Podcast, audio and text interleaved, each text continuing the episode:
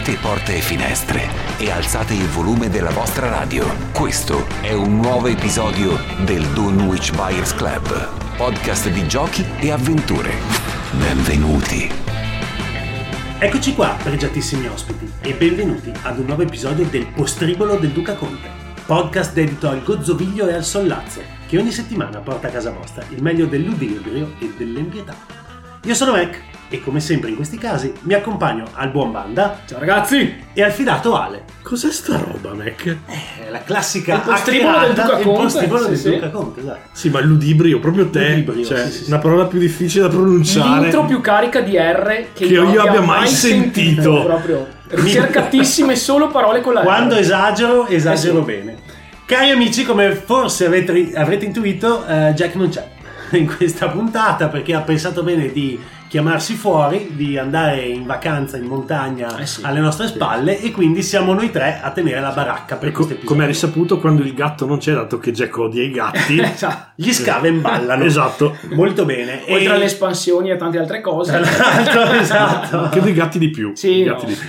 Comunque, come avrete intuito anche dalla copertina, ci siamo presi questo- questa puntata per trattare un argomento che avevamo in cantiere da un po' e tratteremo un, faremo un mini speciale dedicato a Fabula Ultima, gioco di ruolo che ormai ha preso una certa notorietà non solo in Italia. Dopo essere stato nominato gioco, Gioco dell'anno, se non dell'anno. erro l'anno scorso. Esatto, 2022 a Luca Games, Comics and E Games. aver vinto anche credo altri premi anche a livello internazionale. Tra l'altro penso che lo stiano vendendo in non so quanti paesi. Eh, cioè, Need Games ha incominciato a sì. esportarlo, ma tra l'altro, ragazzi, questa cosa fa mega piacere perché si tratta veramente di una delle eccellenze totalmente italiane, visto che l'autore Emanuele Galletto è ovviamente un nostro compatriota. Tra l'altro e- ci dicevi che a Luca addirittura aveva un banchetto suo, cioè addirittura la, la, eh, Galletto si è presentato non allo stand di Need Games avevano volta, fatto, esatto, ma addirittura uno eh, stand apposito. uno stand apposito per, dedicato. per l'arrivo del- dell'Atlante Esatto, del, eh, del Master e del Screen, Master Screen, sì. esatto, di cui poi riparleremo. Insomma, ragazzi, quindi una puntata focus on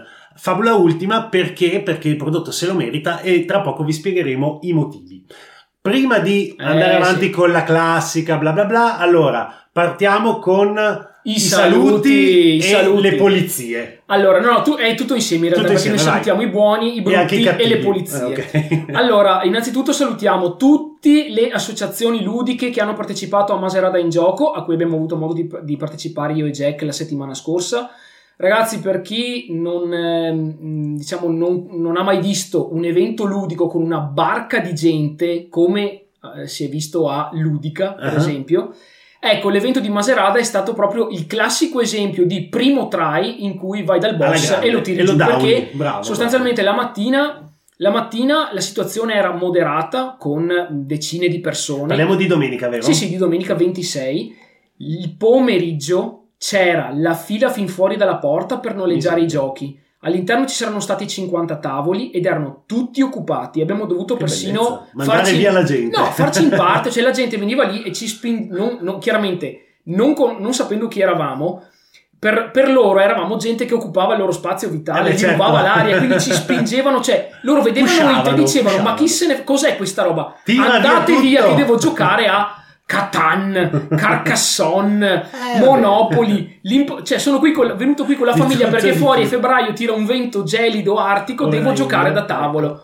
Raramente alle varie convention ho visto così tanta gente. Parliamo di numeri su quelli di, di Bra, di, Di Bra, sì, di- di- di- di della, Granda eh, Games di Granda oppure Games. numeri appunto a livello di ludica. Beh, Comunque veramente i cari disarmati, i corsari ludici, Bravi. quelli del venerdì, la Tana dei Goblin di Bassano hanno fatto veramente un eccellente lavoro. C'è, per- c'è stato persino qualcuno sui social che è riuscito a lamentarsi perché hanno C'era usato troppa gente? no, No. perché hanno fatto l'evento in una palestra pubblica e tra l'altro organizzato da Dio perché quella domenica qualche club sportivo non ha potuto giocare in palestra allora eh no Dramma No, vero. niente, Vabbè, insomma, una roba mai allenate, contenti, mai allenate contenti. anche la mente che vi fa bene. Oltre a salutare ovviamente i buoni, che sono Sì. tutti questi di Maserata in gioco, dobbiamo salutare anche tutte le varie polizie. Mai come in questi ultimi due episodi siamo alle nostre, ehm, le nostre porte sono state diciamo eh, sfondate, Sfondate dalle dal boppe. di diverse Bene, polizie. bene, In allora, primis quella vai. della grammatica, perché Vai, va bene. dopo aver utilizzato dei- degli inglesismi allucinanti come min-maxare, pillaggiare,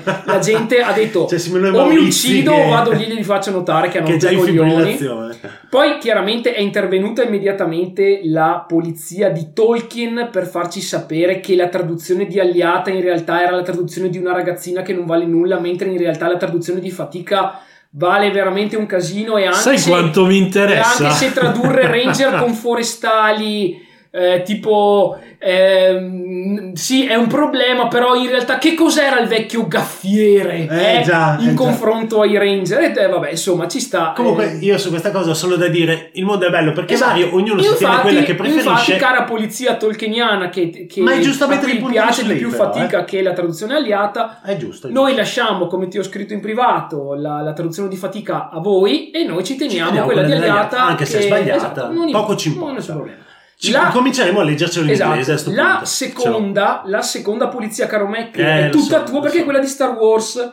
Perché hai sbagliato. Ah, aspetta, tra l'altro, io ho l'edizione di Buonpiani che probabilmente vale come Eh sì, sì, sì, ma una borsa di bottega come tutti noi, perché come le, traduzioni- noi. le traduzioni aliata valgono un casino. Io, scusate, io ho la, Rus- ho la prima edizione italiana, i miei genitori hanno la prima edizione italiana della Rusconi, dove, Ah, gli, dove gli elfi sono ancora chiam- chiamati gnomi. Eh, sì. E vi dico solo questo. Sì, sì. Con quella mi, mi- credo di potermi comprare uno yacht praticamente. E la, Anyway, anyway, la- la, la polizia di Star polizia Wars, Star Wars è arrivata per eh, darti uno scoppellotto Eh sì. dopo che hai sbagliato una citazione. Mac, di Il quale bu- citazione il- parliamo? Il buon Clark mi ha fatto notare che giustamente la semicitazione del Patron of the Week che è stata fatta qualche episodio fa e riguardo al come se milioni di voci gridassero terrorizzate non è riferita allo sterminio dei Jedi, il famoso ordine 66 che è in, eh, citato in episodio 3 perché ovviamente è do- quando avviene ma bensì alla distruzione di Alderan in episodio 6 nella trilogia classica e questo vizio di forma il buon Clark lo ha, eh, lo ha subito quando ha ragione, ha ragione. ha ragione ha ragione infatti gli ho risposto è un commento che trovate sul nostro sito in, in calce all'episodio eh, e gli ho risposto anche lì e mi sono eh, ripromesso di spargermi il capo di cenere di Alderan ovviamente Chiaro. e poi andare e mettermi genuflesso sulla, su una piana di lava di uh, Mustafar il pianeta dove si svolge lo scontro tra Anakin e Obi-Wan e, Pensavo e- dormire nelle viscere, però va bene. No, vabbè, Quello sì, è out. que- ma- que- sì, sì, sì, preferisco i- i- le zone calde, insomma, cavolo. Ok. Comunque, grazie per averci fatto notare. E per finire, discrepanza. la polizia del Blackjack, perché dopo aver descritto il gioco di Capital Lux 2 Pocket, effettivamente tutto il gioco si basa, come elementi di cui parlai, sul meccanismo del Blackjack e non Del del, bridge. bridge. In Ah. realtà, poi, però, ho scoperto di aver sbagliato solamente tra i due termini. In sede di sì, live nell'intervento registrato è giusto. sì, sì, No, perché ammetto che dopo averti inviato l'intervento, Ale, ho avuto per giorni Il dubbio. il dubbio e non, sono- non ho mai avuto il tempo di andare a controllare. Comunque, Avevo detto Blackjack, Questo- Bridge o Whist. Questo è chiaramente l'effetto nefasto di Jack Eh, che sì, ormai sì, fa sbagliare anche noi. In Diamo la colpa a chi non c'è. solo Bravo. che a Certo, Maserata esatto. a Ma- sei riuscito a le mettere dentro l'episodio? Certo, per i più attenti scoprirete che Ecco. dopo l'episodio c'è una, diciamo, una disamina di circa 7 minuti di eh, Jack e Banda che Ah, parlano che in bello, macchina. che bello. L'ho anche Il sufficientemente classico- pulito dal rumore di fondo dell'auto, quindi non è neanche venuto male. E, no, eh, pensatevi che a Maserata sul Piave eh, Jack sbagliava a chiamare la gente e ognuno di noi aveva una targa gigante, ma gigante vuol dire da 20 cm con il nome scritto gigante. Lui lo leggeva e, e li chiamava in un altro modo, cioè Vabbè, una roba fantastico, meravigliosa. Ha girato, nuovo ha girato un meme qualche giorno fa, o settimana scorsa, non mi ricordo, su Facebook, nel- nell'ambiente dei board game. Ah, Di uno che fa che tipo, sì, ciao, sono Giovanni. Vedi questo che infila il nome Giovanni dentro Sì, il sì, cervello, sì. in mezzo alle regole di, di Twilight Imperium. Tipo, Imperium, e se lo dimentica subito lo chiama e in un certo altro modo. È Jack, fuori, è cioè Jack. proprio Jack. Se qualcuno può ripubblicarlo sulla nostra pagina, è benvenuto. In calcia qualche episodio è benvenuto. Insomma. Ecco, l'ultimo saluto vorrei farlo io. Fallo Al- tu. Ma perché gli altri chi li ha fatti? al tizio che Attenzione. a Maserata sul Piave, giocando alla mia- con la mia copia di Detective Noir, Sì. ha pensato bene di giocarmi tutte le carte del mazzo, tutte, Te? Piegandole e infilando l'unghia a metà della carta, segnando praticamente tre quarti delle carte. Molto Tutte bene, le mie grazie, carte di Mitico. District Noir hanno l'impronta della tua unghia a metà. Se ti becco, se ti becco, Credo che non ci sia. veramente... Cioè, potete rigargli la macchina, Cioè, banda, ok, potete tutto. rompergli il cellulare, Ma rovinare ma le carte. un mazzo di mazzo carte. di carte con l'unghia in mezzo. Tra l'altro, un'unghia che probabilmente non si tagliava dal 32 perché è veramente una roba allucinante. Veramente ti Deturpato, faccio, ti deturpato. faccio nero. Mamma mia, che, che- che- che- che brutta storia, cara banda. Va bene, con, questo, con questa minaccia di morte si concludono eh, i saluti di questo episodio e passiamo diretti e senza indugio al classico ambito, eh, angolo dello zufolo. 3, 2, 1. Zufolo! Magic Merchant è il munifico sponsor del Dunwich Buyers Club, come ogni settimana da vari anni a questa parte.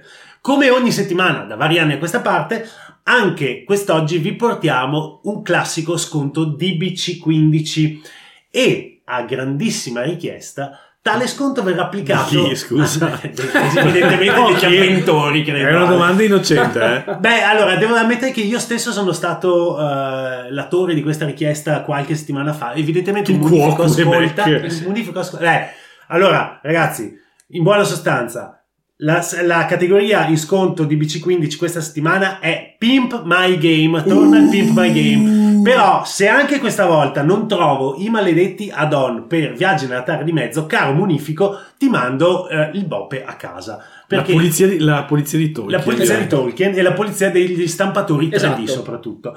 E niente ragazzi, allora la, qual- cos'è la categoria Pimp My Game? La categoria Pimp My Game è fa parte, raccoglie tutti quegli accessori che non sono strettamente legati al gameplay, ma che eh, Arricchiscono, l'esperienza del nostro hobby ormai totalizzato. Grande classico, le monete di metallo di Shite, oppure di qualche altro gioco tipo le, le- le chips di brass. Esatto, le, Sì. le Iron Clays di Brass. Clays di Che, Brass. che però sono introvabili al Oppure momento. tutti, Allora i vari, tutti i vari contenitori in legno, in, in ossidiana per i In vari ossidiana, giochi super pregiati che avete nelle vostre eh, esatto. case, Le- oppure le vostre Galax che arrivano a costare addirittura più del gioco stesso. Però volete mettere il pregio di Ragazzi. aprire 82 scatolette E di legno tutte- intarsiato.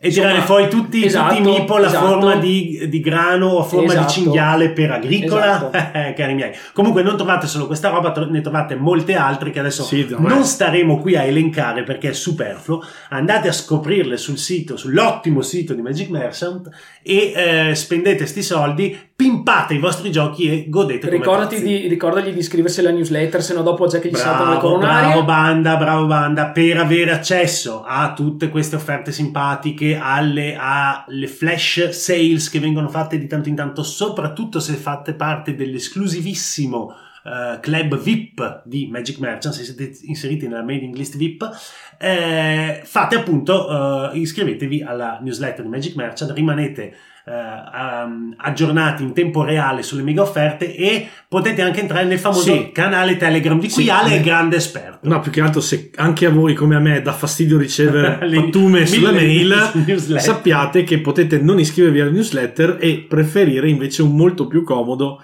canale Telegram. Vedete, vedete come si aggiorna Sobrio ed elegante. Ecco, come si aggiorna anche il mondo della- dell'informatica rispetto alle offerte online. Bene ragazzi, eh, direi di chiudere qui questo zufolo. Ricordate Pimp My Game di BC15 magicmerchant.it e questo è quanto. 3, 2, 1. Zufolo! Molto bene, e ora è arrivato il momento della pasturona. Pasturona! E che pasturona, ragazzi! Dunque, dunque, come detto in apertura di episodio, eh, questa settimana trattiamo il tema Fabula Ultima. Gioco di ruolo che, come dicevamo prima, è stato insignito del titolo di gioco di ruolo dell'anno a Luca Comics Games 2022 a firma di Emanuele Galletto pubblicato in Italia da Need Games, che possiamo dire in questo caso ci ha visto veramente, veramente lungo, perché il prodotto sta piacendo tantissimo, non solo in Italia ma anche all'estero, e eh, sta portando una- veramente una notorietà al suo autore, ma anche un'attenzione alla- all'ambito dei giochi di ruolo in Italia, che finalmente, dopo i grandi exploit per persone che lavorano già eh, per la- l'editoria straniera tipo classici eh, Nepitello e Maggi con The One Ring eccetera eccetera eh, questo però è un prodotto totalmente italiano sviluppato eh, per una casa italiana cioè prima da, di per sé per Emanuele stesso che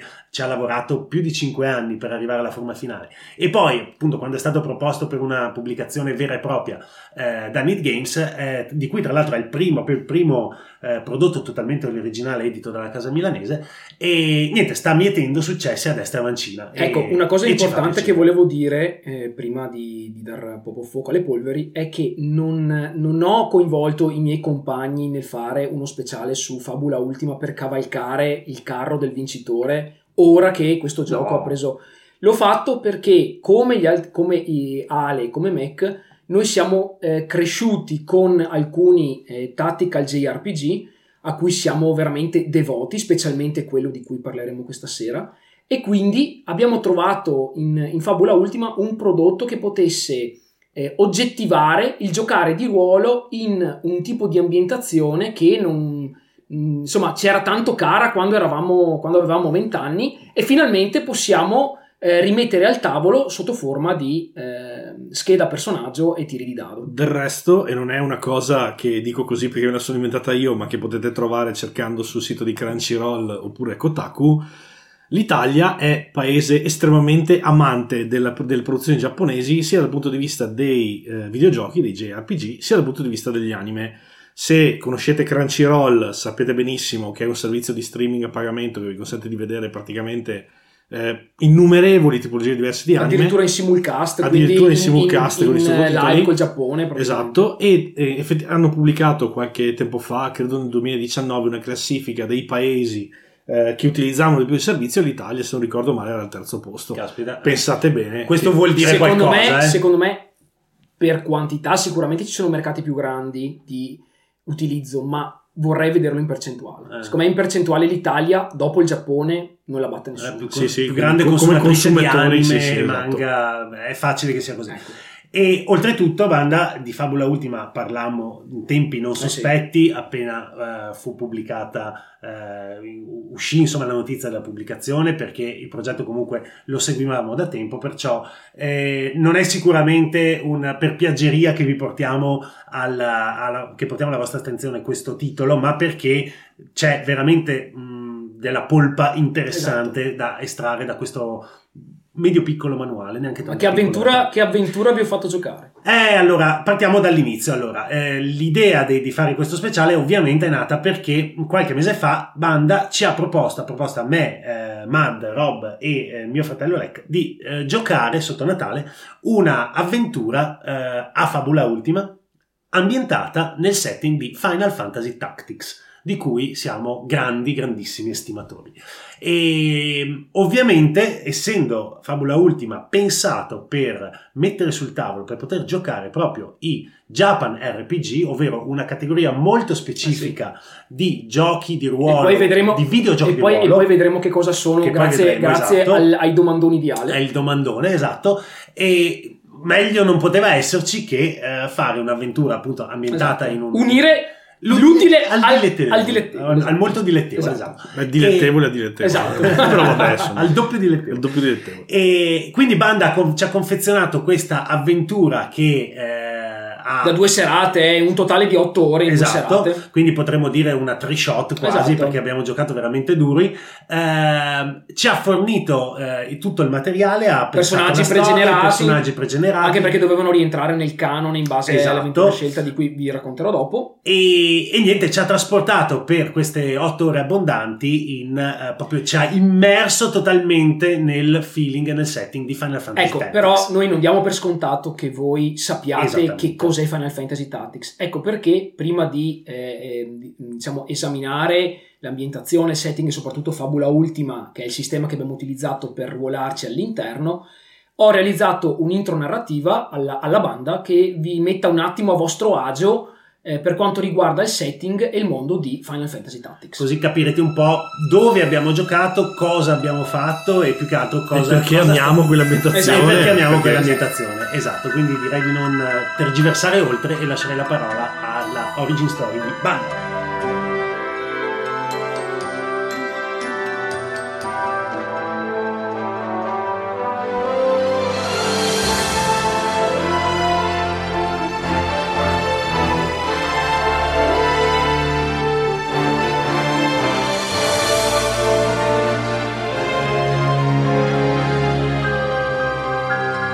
Difficile trovare qualcuno che in ambito videoludico non abbia mai sentito parlare di Final Fantasy. Altrettanto difficile trovare qualcuno tra i fan della saga che non riconosca nei capitoli 7, 8 e 10 i migliori prodotti in assoluto.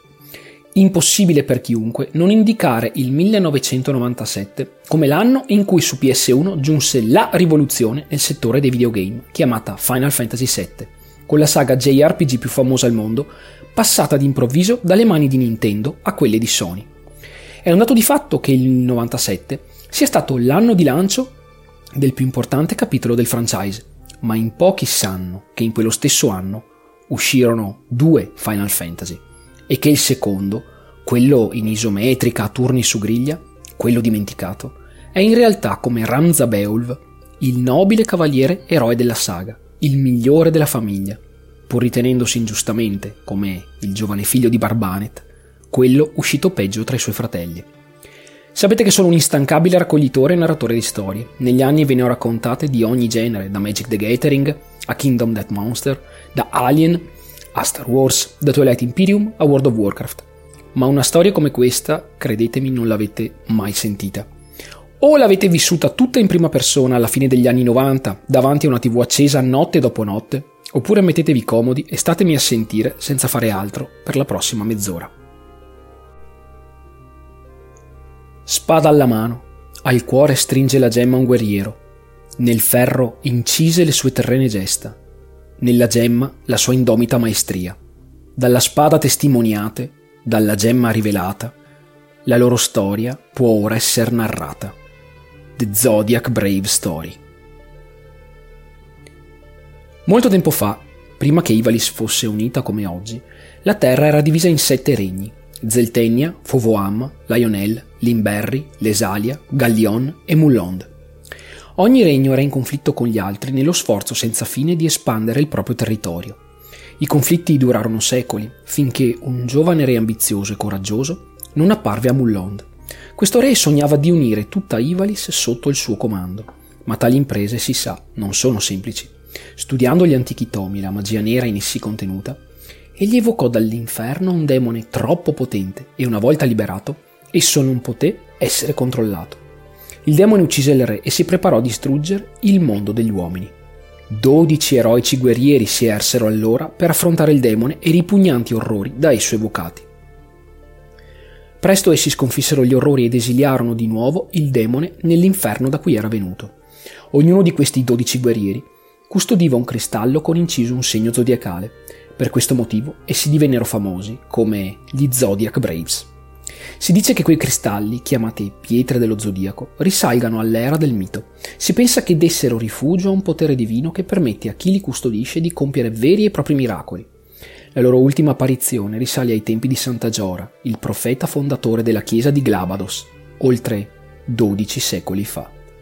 Da allora, degli Zodiac Braves e dei loro cristalli, non si è più saputo nulla. Il mezzo secolo di guerra fra Ivalis e Ordalia è oggi conosciuto come Guerra dei 50 anni. L'inizio della guerra può essere individuato nella morte del re di Ordalia, Devan. Suo cugino, Valeroy, era il prossimo nella linea di successione e sarebbe dovuto salire al trono, ma re Denamda di Ivalis, zio di Devan, si proclamò legittimo erede e gli dichiarò guerra. Questo fu il pretesto per giustificare l'invasione della vicina provincia ordaliana di Zelmonia. In origine indipendente, Zelmonia fu annessa con la forza a Ordalia oltre un secolo prima. Da subito Ivalis iniziò ad aiutare Zelmonia a destabilizzare l'aristocrazia ordaliana occupante, con lo scopo di indebolirla, ma ciò si rivelò inutile. Stanchi del governo ordaliano, i capi e la nobiltà di Zelmonia stipularono per anni accordi in segreto con Ivalis allo scopo di agire direttamente per la loro liberazione. Dopo una prima grande vittoria, le armate di Ivalis giunsero persino a marciare sulla capitale di Ordalia, Viura, Fu in vista delle mura della capitale, però, che Re Denamda morì di peste nera, come molti dei suoi sudditi nei mesi precedenti. La momentanea confusione nelle truppe di Ivalis diede a Ordalia il momentum, l'opportunità di riorganizzarsi, e Valeroy riuscì a contenere e respingere sia Ivalis che Zelmonia. Lo stallo risultante durò fino alla discesa in guerra di Romanda, due anni più tardi. Romanda, un potente stato militare situato oltre lo stretto di Urania, giunse dal mare e marciò su Ivalis dalle sue coste occidentali per volere di Valeroy. Denamda IV, però, successore di Denamda II, era un guerriero impavido e implacabile che guidava personalmente i suoi uomini in battaglia contro i nemici. Questo, unito allo scoppio della peste nera sul territorio nemico, costrinsero l'armata di Romanda a ritirarsi dopo soli tre anni di conflitto. Due ordini militari si distinsero per tutta la durata della guerra. L'ordine dell'Orsa Maggiore, guidata dal Miles Clarissimus Barbanet Beulv, e l'ordine della Croce del Sud, guidato da Cidolfus Orlando, conosciuto come Sid, il dio del tuono. Dopo innumerevoli vittorie, questi due ordini giunsero sul punto di invadere Ordalia. Purtroppo, il protrarsi del conflitto iniziò a esigere il suo pedaggio sul morale. Insurrezioni di contadini rivolte, sia a Ivalis che a Ordalia, costrinsero entrambi i paesi a inviare le loro truppe per sedare le masse. Il risultato fu un altro stallo. Fu l'improvvisa morte in circostanze misteriose di Denamda IV a rompere lo stallo, insieme al forte sospetto che fosse stato assassinato. Il suo erede, Ondoria, era debole e non adatto a governare in un momento come quello. Per questo egli lasciò tacitamente il regno di Ivalis nelle mani sin troppo avide e ambiziose della regina, Luveria. Senza il comando di Denamda, le armate di Ivalis non furono più in grado di impedire al principe Lennard, successore di Valeroy, di sconfiggere le truppe di stanza Zelmonia e di invadere Ivalis. Nonostante gli eroici sforzi dei due ordini cavallereschi, Ivalis fallì nel respingere l'invasione di Zeltenia del principe Lennard. I governanti di Ivalis iniziarono quindi la ricerca di, un, di, un'alternativa pacifica. Alla fine entrambi gli stati capirono che prolungare ancora la guerra sarebbe stato impossibile e fu firmato un patto che permise a entrambi di rientrare nei confini originari. Una pace equanime, ma una sconfitta per Ivalis. L'economia del regno era sull'orlo della catastrofe a causa dei risarcimenti di guerra promessi ai nemici e a causa degli ingenti prestiti contratti con gli stati vicini per finanziare il conflitto. I soldati, ritornati dal fronte, si ritrovarono senza paga e interi ordini cavallereschi furono sommariamente congedati dal servizio. L'enorme massa dei disoccupati fece poco per lenire la sfiducia del popolo verso la corona e la nobiltà. Il rancore verso l'aristocrazia era ormai giunto a un livello di non ritorno. Appena un anno dopo il termine della guerra dei 50 anni, nel regno di Ivalis, eternamente protetto dai leoni gemelli e dal sole che splende sopra di essi, il re morì per una malattia incurabile e il principe Orinus salì al trono a soli due anni d'età. Questo significava che il suo tutore avrebbe regnato come reggente invece del principe. Larg, il fratello maggiore della regina Luveria, fu designato come tutore, ma temendo che la regina avrebbe accentrato tutto il potere su di sé, il Parlamento spodestò il reggente in carica per affidare la reggenza al cugino del re defunto, il duca Goltanna. Sia il duca Goltanna che il duca Larg erano degli stimati generali che si erano distinti innumerevoli volte durante la guerra dei 50 anni. Goltanna aveva il sostegno dei nobili più potenti, ma i cavalieri di nobili, che erano stati privati dei propri privilegi al ritorno della guerra, sostenevano chiaramente il duca Larg. Il leone nero era il vessillo di Goltanna, il leone bianco quello di Larg. I tempi erano maturi per lo scoppio di una guerra civile, un conflitto tristemente famoso come la guerra dei leoni. Mi chiamo Arazlam, studioso del Medioevo di Ivalis. Conosci la guerra dei leoni? Fu una feroce guerra di successione che spaccò in due la terra di Ivalis. Troviamo qui il primo riferimento ad Elita Hiral, un giovane fino ad allora sconosciuto, l'eroe che avrebbe calato il sipario su questo oscuro capitolo della nostra storia. Il suo eroismo è ben noto, un racconto familiare a tutti coloro che abitano le nostre terre. Ah, ma ciò che l'occhio vede spesso non è che un mero frammento della verità. Ci fu un altro giovane, l'ultimo erede della casata dei Beowulf, rinomata per aver dato i natali a governanti e condottieri. Non vi sono documenti ufficiali riguardanti il ruolo che egli ha giocato nella storia. Tuttavia, secondo gli scritti di Durai, che giacquero a lungo nascosti negli archivi della Chiesa e la cui esistenza divenne di dominio pubblico solo quest'ultimo anno, questo giovane dimenticato fu in realtà il vero eroe. La Chiesa sostiene che fosse un eretico, un fomentatore di rivolte, un distruttore della pace. A quale voce dare ascolto? Seguimi nella mia ricerca per scoprire la risposta a questa domanda. Nei libri di storia, Delita Heiral è noto come il contadino che divenne re e come colui che portò la pace in una nazione oppressa dal caos. Ma la storia narrata nel gioco rivela come la situazione fosse allora molto più complicata e come la sua figura fosse molto meno eroica di quanto si racconti. Delita è uno dei personaggi più complessi e ambigui all'interno della storia di Final Fantasy Tactics, grazie alla sua ferma credenza secondo il quale il fine giustifica sempre i mezzi, che si traduce durante la storia in azioni tutt'altro che eroiche, portate a compimento per fini utili ma poco nobili. Nella storia di Ivalis, Delita è ricordato come un eroe del popolo che si sollevò dal fango fino a diventare re della nazione, mentre Ranza è stato condannato ad essere niente più che una nota a piedi pagina, con l'aggravante di essere bollato come eretico, come unica cosa importante da ricordare.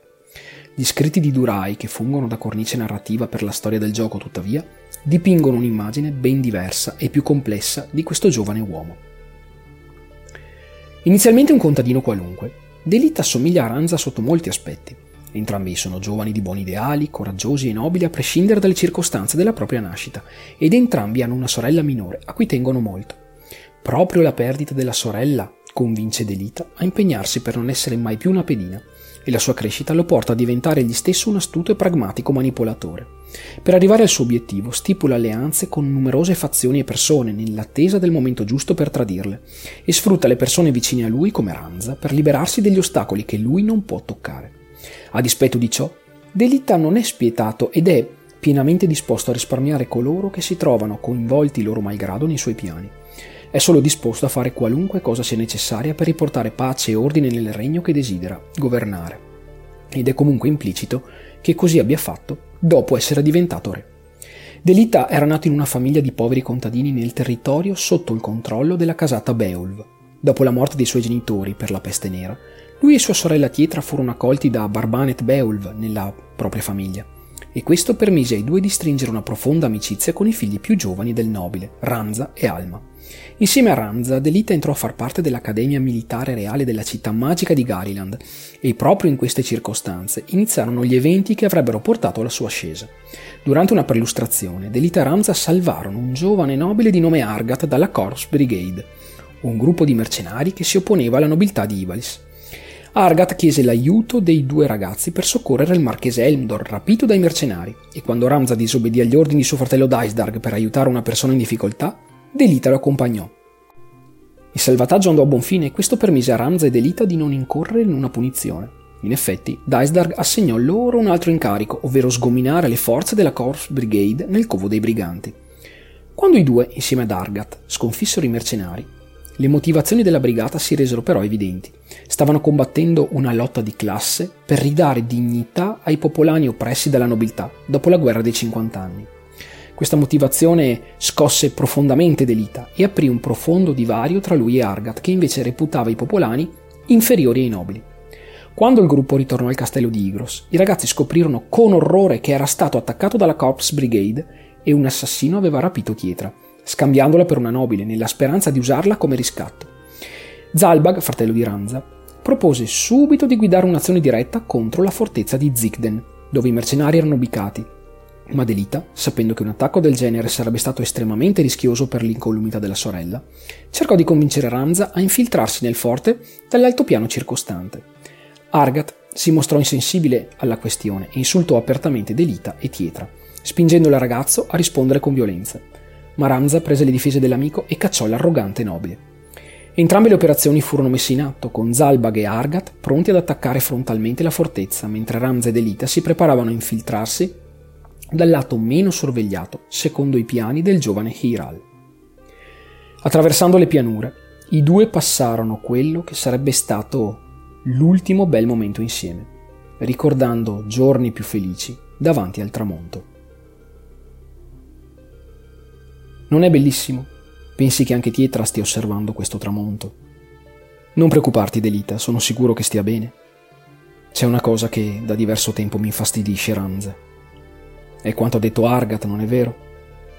Ci sono cose che noi non possiamo cambiare, Ranza, non importa quanto lottiamo. Non dire così. Se una cosa la si vuole davvero, mi basta forse la volontà per ottenere un esercito? Salverei Tietra con queste mie mani se solo potessi, ma non ne sono in grado. Questa è la misera vita a me destinata. Il tentativo di liberazione di Tietra fu un completo fallimento. Più in fretta che poterono, i due si precipitarono al forte, ma quando riuscirono finalmente a entrare, era ormai troppo tardi. Un bandito si era fatto scudo di pietra, pensando che avrebbero esitato a colpirlo con quella che credeva una nobile davanti. Sfortunatamente, Argat sapeva chi era la ragazza e non si fece alcuna remora a spararle un colpo di balestra per arrivare a lui. Ed Elita non poté che assistere impotente mentre sua sorella moriva sotto i suoi occhi. Pieno di rabbia, Delita si scagliò contro Argat e lo uccise nello scontro che seguì. Ma nel frattempo, il bandito morente usò i suoi ultimi istanti di vita per attivare le bombe piazzate nella polveriera del forte. Ramza fu costretto alla fuga, ma Delita decise di morire lì e rimase a tenere stretto il corpo esanime di Tietra, mentre la fortezza di Zigden esplodeva attorno a lui. Incamminandosi stanco, ferito e affranto nelle pianure nevose circostanti la fortezza, Ramza rifletté. Avevo vissuto la mia vita nell'unico modo che conoscevo, ma quando crollarono i principi su cui si basava, non mi limitai a osservare le voltai le spalle e l'abbandonai. Ma chi è davvero Ramza Beolv? Ascoltami Ramza, per generazioni noi Beolv siamo stati sempre i primi a schierarci per la corona. In noi batte il cuore del cavaliere. Ramza diventa un cavaliere degno del nome che porti. Non tollererai ingiustizia alcuna, non abbandonerai mai la retta via. Sempre avrai a cuore gli umili e non fuggirai dal debellare i superbi. Tu saprai quale strada percorrere, perché un Beowulf non ne conosce altre. Col passare degli anni avrai bisogno di compagni fidati e pochi sapranno esserlo meglio di Delita. Abbi cura di tua sorella e mostra, mostra a questi tuoi fratelli cosa vuol dire essere un cavaliere. Queste le ultime parole di Barbanet Beowulf rivolte in punto di morte al giovane Ramza. Ramza Beowulf è il protagonista principale di Final Fantasy Tactics. Dopo l'incidente alla fortezza di Zigden, dove persero la vita il suo amico Delita e sua sorella Tietra, Ramza abbandona titoli e famiglia e utilizza il suo secondo nome, Ramza Lugria, ovvero il cognome della madre, che era di umili origini, onde evitare ogni tipo di legame e riconoscimento con i Beowulf.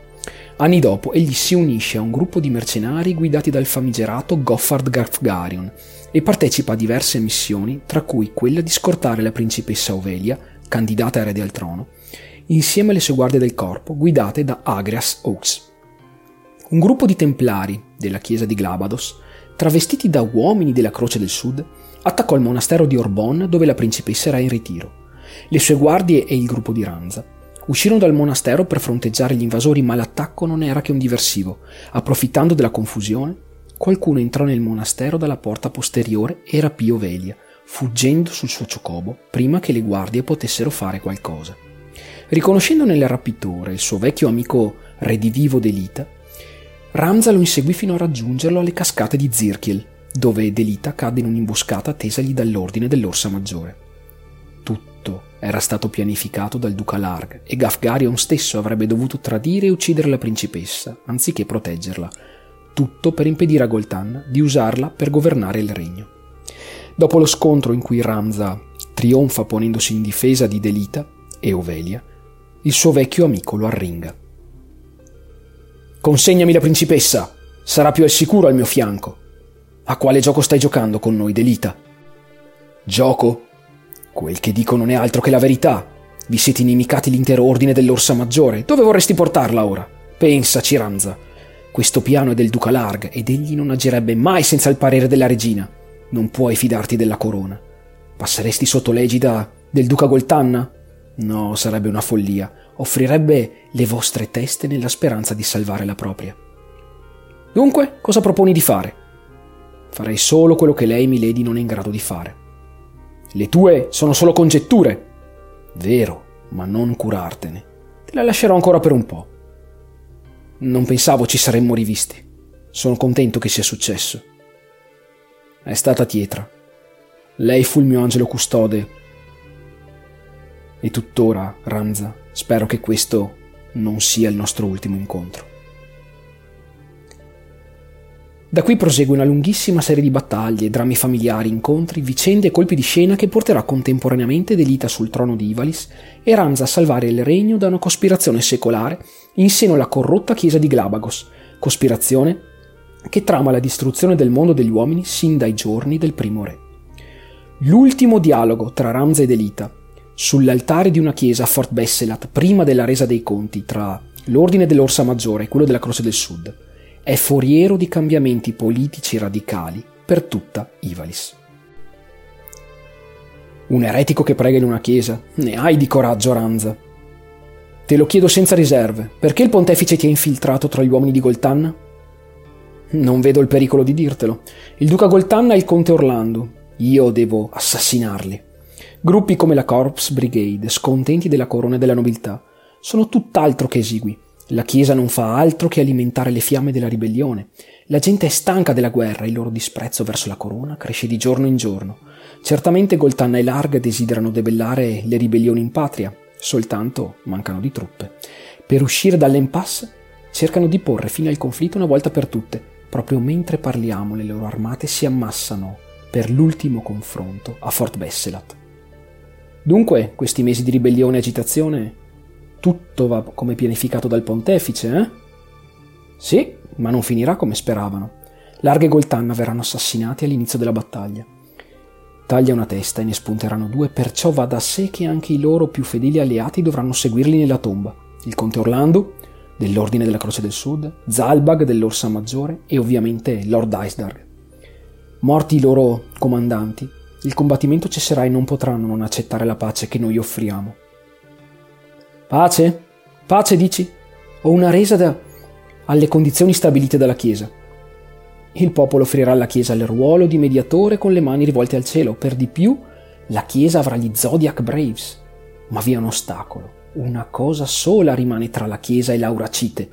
L'eretico. Ramzabeulv. Allora è per questo sei venuto a prendere l'Auracite per i tuoi padroni. Io non sono un cane che obbedisce ai comandi della Chiesa. Io non rispondo ad altri che a me stesso. Che vuoi dire? Vuol dire che non ci penserei due volte a ucciderti, Ramza.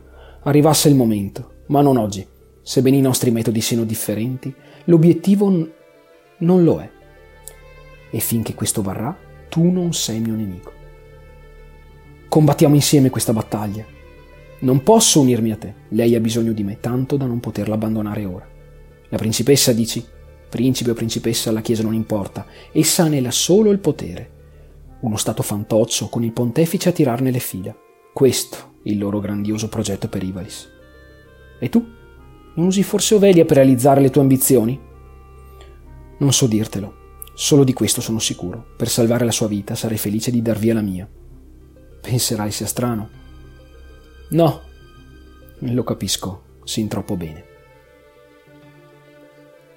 Purtroppo gli scontri politici, militari e sociali in atto sono orchestrati dall'Ordine dei Templari e dal loro leader Vormav Tengil, possessore dello Zodiac Stone del Leone, Ashmal, il demiurgo, vi dimora all'interno ed esso ormai possiede il comandante dell'ordine e col suo corpo e la sua mente viaggia per l'impero mettendo tutti gli uno contro gli altri in attesa dello scontro finale e della pioggia di sangue che ne scaturirà, sangue necessario per il risveglio di Ultima, il serafino decaduto, colui che dimora nella sacra pietra della Vergine, perduta da oltre mille anni.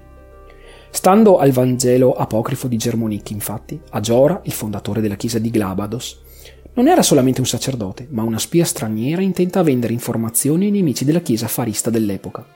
Germonic aveva segretamente osservato i movimenti di Agiora per lungo tempo e aveva scoperto che il profeta cercava le sacre pietre per richiamare i leggendari Zodiac Braves e riuscì a provare la sua colpevolezza al sacro impero di Idoran, portando infine la sua esecuzione. Un'alluvione però distrusse Mullond proprio poco dopo la morte di Agiora, portando i suoi discepoli a divinizzarlo e a fondare l'attuale chiesa di Glabados. Ciò che in pochi sapevano e che quei pochi avevano nascosto era che Agiora era in verità l'ospite umano del demone Ultima, che rimase intrappolato nel suo corpo dopo la sua morte. Ultima era il serafino decaduto, il primo più importante tra tutti i demoni conosciuti. Demoni che si ritrovarono quindi senza un capo con la sua scomparsa. I dodici secoli che seguirono la morte di Agiora furono un enorme teatro di caccia per ritrovare le dodici pietre dello zodiaco, pietre che contengono la forma spirituale di dodici demoni maggiori servitori di Ultima.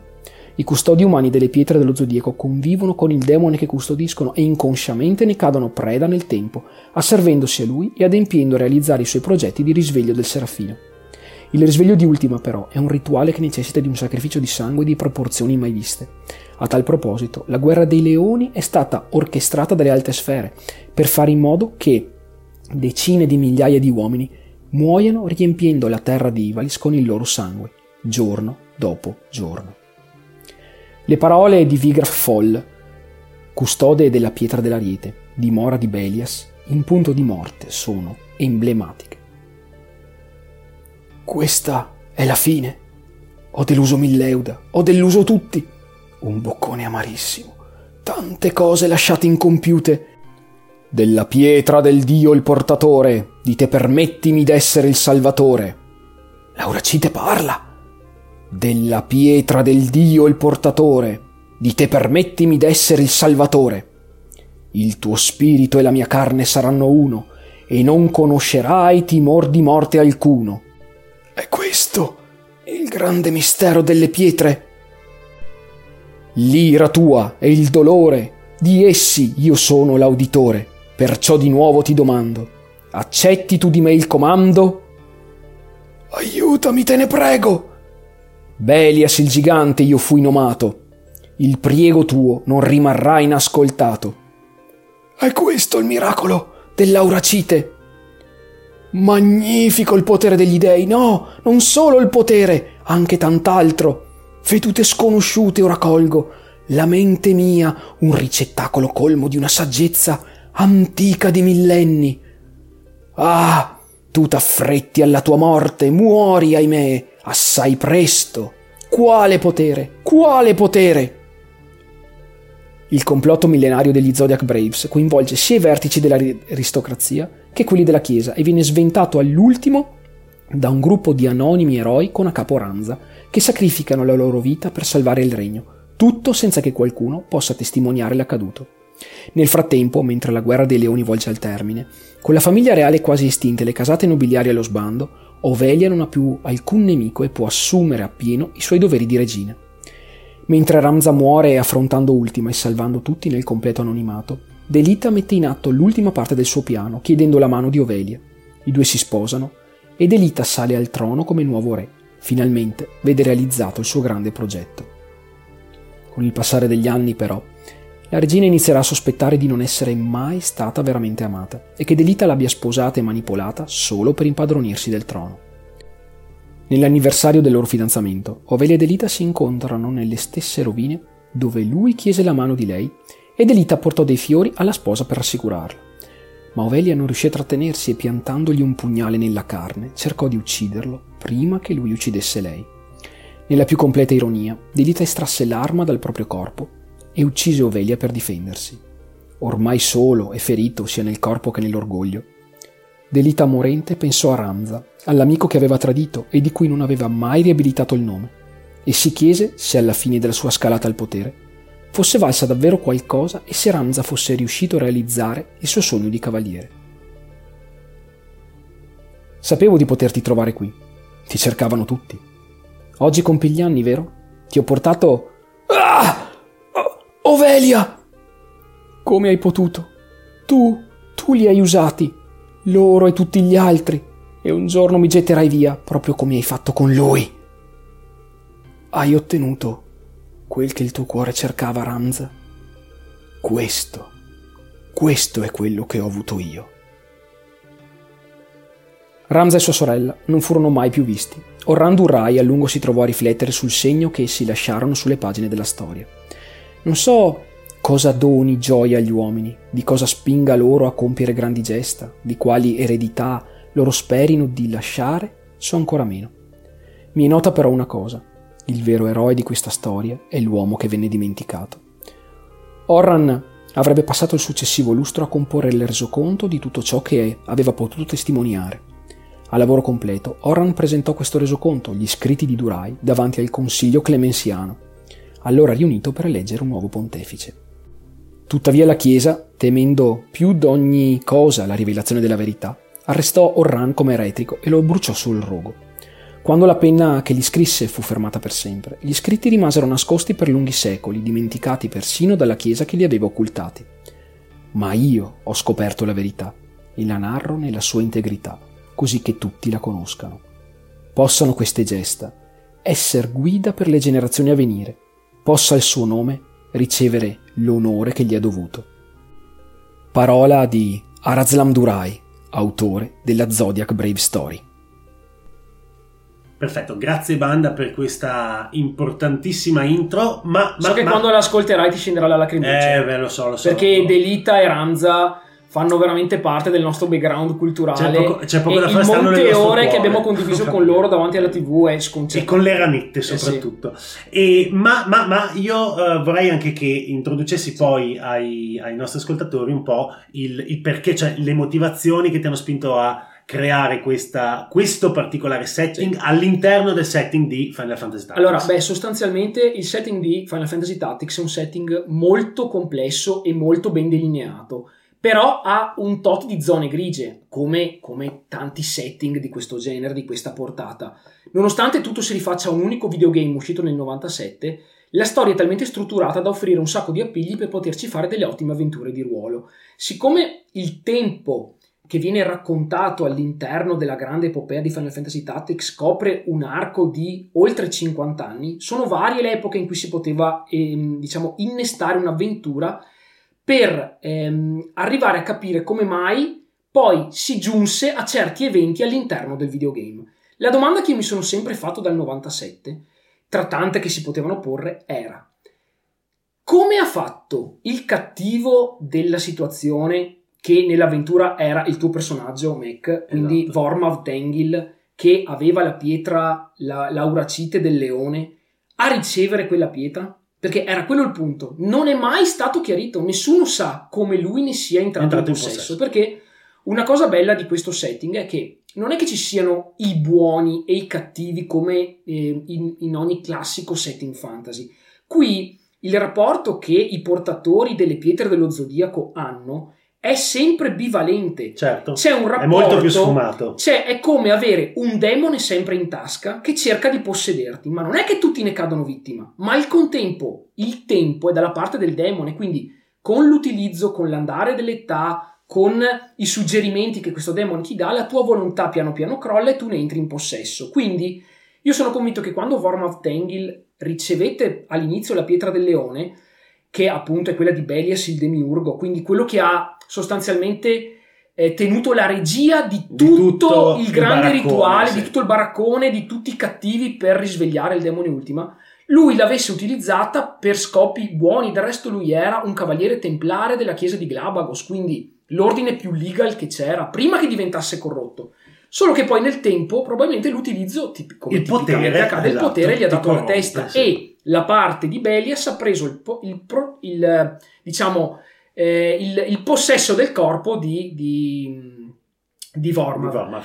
E noi abbiamo giocato in pratica a pochi anni dalla fine dei 50 anni, della guerra dei 50 anni, quindi le ultime scaramucce tra Ordalia e Ivalis e all'interno di questo momento in cui il re aveva appena subito un, eh, un attentato, eccetera, eccetera, in cui una marea di figure dubbie si muovevano all'interno del setting di Ivalis, quindi non si capiva bene chi stava con chi, chi era pronto a tradire chi o a passare magari informazioni al regno nemico, eccetera, eccetera Esatto. c'è questa avventura dove appunto i quattro personaggi che ho, che ho pregenerato in sostanza eh, dovevano svolgere per andare a recuperare lo- senza saperne Esatto. la, pietra, la pietra del leone del e darla al personaggio di Mac. Voi direte, vabbè, ma è tutto stabilito e, e railroaded? In realtà no, perché nell'avventura che avevo pensato, le cose come io le ho raccontate erano già accadute molte volte come in una sorta di loop temporale e ogni volta veniva posta la scelta al, al personaggio di turno di prendere o meno La l'auracite. pietra. Quindi avevo anche previsto che tu potevi non prenderla, se tu non l'avessi presa le cose sarebbero finite in un altro modo. Certo. Hai deciso di prenderle, quindi sono finite in quel modo. Ecco, tutto qua. Per cui guardate, in realtà, e trattandosi di una one shot di due sessioni per otto ore totali, ho preconfezionato il party classico, il, il- il Dark Knight di Mac era il tank, il- lo, Spirit Master, lo spiritista di, ehm, Rob? di, no, di Eh, Rob sì. era sostanzialmente il priest, quindi o il white mage, Il white ecco, comunque mage, sì. più il priest forse perché comunque levava gli status, curava ed è una figura imprescindibile secondo me per Eh, qualunque avventura sì. di Fabula Ultima. Credo sia l'unica classe davvero imprescindibile per qualunque parte, per qualunque party perché fa delle robe assurde. Diciamo che senza è abbastanza. C'era bene. il tiratore che sarebbe praticamente l'Archer, L'Archer, in, mhm. in Final Fantasy Tactics, quindi tirava delle granuove incredibili e metteva eh, con le armi da fuoco come pistolero, un po' come era Mostadio nel Esatto, videogame, nel e metteva Mostadio. gli status eh, colpendo le persone. E per finire c'era il personaggio di Lek che era onestamente il mio preferito, che in pratica era un mezzo samurai e un mezzo guerriero perché aveva questa lama enorme alla Zoro, lui sembrava un po' Esatto. il- lo Zoro di One Piece.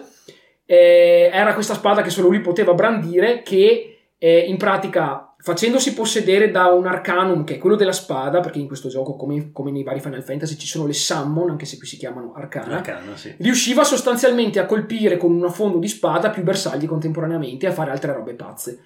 Quindi questa è la- è stata per me la, la one shot in cui ho raccontato un viaggio lunghissimo dal castello di Igros fino a una città che era un avamposto tra il regno di Ivalis e il regno di Ordalia, in cui poi da lì loro si sono in pratica incamminati verso un, un santuario sacro alla ricerca di una reliquia perduta da ormai 1200 anni. E l'avete trovata?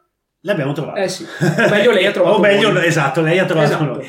Ed è andata molto bene perché da un punto di vista di eh, sia di roleplay che di proprio facilità delle regole e gioco giocato, abbiamo proprio avuto la riprova che Fabula Ultima è un prodotto che si riesce a soddisfare tanto chi ha giocato, ha- gioca da anni, ha giocato tanti sistemi diversi e via dicendo, tanto chi eh, è sostanzialmente un newbino e si è magari ar- arrivato, è arrivato da poco nel mondo dei giochi di ruolo, è interessato però al setting che eh, Fabula Ultima e al tipo di storia che Fabula Ultima può raccontare e, eh, e quindi si trova a suo agio tanto quanto appunto chi è più navigato. Tra E- l'altro il successo di questo gioco di, di ruolo sì, è tale per cui vuol dire che al mondo c'è una marea di gente che adora i tactical JRPG. Ah, miseria, che- perché- Ma tra l'altro, scusami, il, il fatto che adesso, proprio in, an- in anni recentissimi, titoli come Octopath Traveler Sì, sì, eh, abbiano riscosso Bravely un successo. Default, esatto, Xenoblade Chronicles. hanno, sì. hanno ris- hanno riscosso un successo micidiale. Ma se ci pensate, Eh. la serie XCOM, che è Eh sì, super americana, eh sì. in realtà Ma quanto è debitrice, basa la sua radice bravissimo, ai. JRPG, Bravissimo, ha proprio Ale. quel tipo di Quanto è debitrice? Però sapete una cosa che mi ha buttato via e che è, cioè, tu, Emanuele Galletto, al termine dei suoi Sì. manuali, ringrazia e cita tutte le fonti di ispirazioni per questa sua opera. E c'è tutto dentro, Eh, so, tranne Final, Tactics. Fantasy. Eh, lo so, lo so. E la cosa incredibile che mi butta via è che Beh, lui ha ringraziato Final Fantasy in, in generale. no, eh. ma lui mette i Però- vari Final Fantasy, ma non il Tactics. E la roba che mi butta via è questo: nel manuale, una classe che è il sapiente Sì. ha un'abilità eroica che si chiama mate magia. La mate magia non è una roba di tutti i tactical RPG, Sì, sì. è la esatta trasposizione dell'abilità matematica del- della classe calculator, di sì. Final Fantasy Tactics, quindi è precisamente quella roba lì. Eppure non... non Ascolta, a Modena Emanuele ci sarà per cui, io ho sicuramente- detto, per cui ho detto, tiè, faccio uno speciale Emanuele, in se ascolterai questo speciale, rispondici nei Eh, commenti. Sì, sì, ma poi a Modena ne parleremo e su- comunque su Instagram. il gioco ci ha talmente lasciato Eh sì. soddisfatti che E se non ci forza- rispondi, ti verremo a rompere le scatole a Modena. va a sangue proprio. E E, il termine rompere le scatole è letterale. È eh. letterale. minaccia di Ale. Comunque, Ale, allora a questo punto direi di passare la palla a te, che invece sarai un po' il nostro marzullo della situazione. Sì, va bene. E eh, insieme a noi poi commenterai ovviamente le, le- le cose che diremo. E eh, ci hai preparato una È serie. meglio fabula ultima o ultima fabula? Ultima favola. Cose così. Esatto. alla- Tra l'altro, stasera. Ale è veramente arrivato Fabula diretto dal è lavoro. sogno o aiuta, O aiuta o il a sogno, aiutano Fabula. a fare le avventure di Dicevo, Fabula Ale è arrivato direttamente dal lavoro, quindi è vestito letteralmente come Marzullo. Eh, sì, no, tra, tra l'altro anche di blu scuro. ci camicia, sta, sì, gilettino, sì, ca- cardigan, bello. Insomma. Ale, tu hai preparato una, un tot di domande, una decina Sì. di domande circa, eh, a cui noi vorrei- dovremmo, vorremmo rispondere e quindi senza ulteriori indugi direi che Vai. ci puoi dare là e cominciare. Allora, abbiamo citato un mare di volte l'autore, abbiamo citato un mare di volte il gioco, ma in realtà non abbiamo mai risposto a questa domanda in questi primi 28 minuti più intervento di banda. Perciò vi chiedo, chi vuole rispondere? Vai. pronto. Cos'è Fabula Ultima e cosa posso leggere mentre sfoglio il volume base? Un setting, un mondo, un'idea, fondamenta di gioco. Cos'è? Fabula Ultima Prego, sostanzialmente è un sistema di gioco di ruolo a opera di Emanuele Galletto che si ispira ai tactical JRPG giapponesi, che sono dei videogiochi di ruolo in stile anime, in isometrica, quindi tactical JRPG in isometrica, dalle caratteristiche peculiari. E lascio la seconda domanda per le caratteristiche Esatto, peculiari. perché cos'è un JRPG? Perché alla fine, ma, sì, noi ne stiamo parlando perché li abbiamo consumati, ma in realtà la maggior parte di quelli che ci ascolta magari non l'hanno mai visto uno o non l'hanno mai giocato. Perciò, cos'è un JRPG e cosa lo differenzia invece da un normale RPG occidentale? Beh, allora ragazzi, un Japan RPG, gioco di ruolo giapponese, è eh, una tipologia specifica di gioco di ruolo, di videogioco di ruolo, sviluppata in Giappone ed è caratterizzato da tutta una serie di elementi distintivi che poi ovviamente tra una, una versione e l'altra, tra una casa e l'altra cambiano, si modificano e quant'altro. Ehm, come diceva giustamente Banda, questi giochi spesso presentano una trama molto ricca e profonda, sono caratterizzati da personaggi molto ben sviluppati, eh, sistemi di combattimento basati a- sui turni, anche se poi durante Certo. gli anni 2000 ci sono stati anche dei real time, alcune, Sì, sì. però quelli sono sempre stati tra l'altro gli episodi di Final Fantasy più, più Diciamo che. Fabula Ultima però si rifà a quelli a Assolutamente a turni. quelli a turni, Eh sì, sì. L'ambientazione che è fantasy, ma che integra spesso elementi anche futuristici e un- una E anche nature fantasy. E anche perché- nature fantasy. Perché, per Questo esempio, è- quello della principessa Mononoke, perché per esempio ehm, Fabula Ultima divide bene questi Sì, tre set. Questo è importantissimo quando poi parleremo più avanti di, eh, delle ispirazioni Eh sì. di, di Fabula Ultima.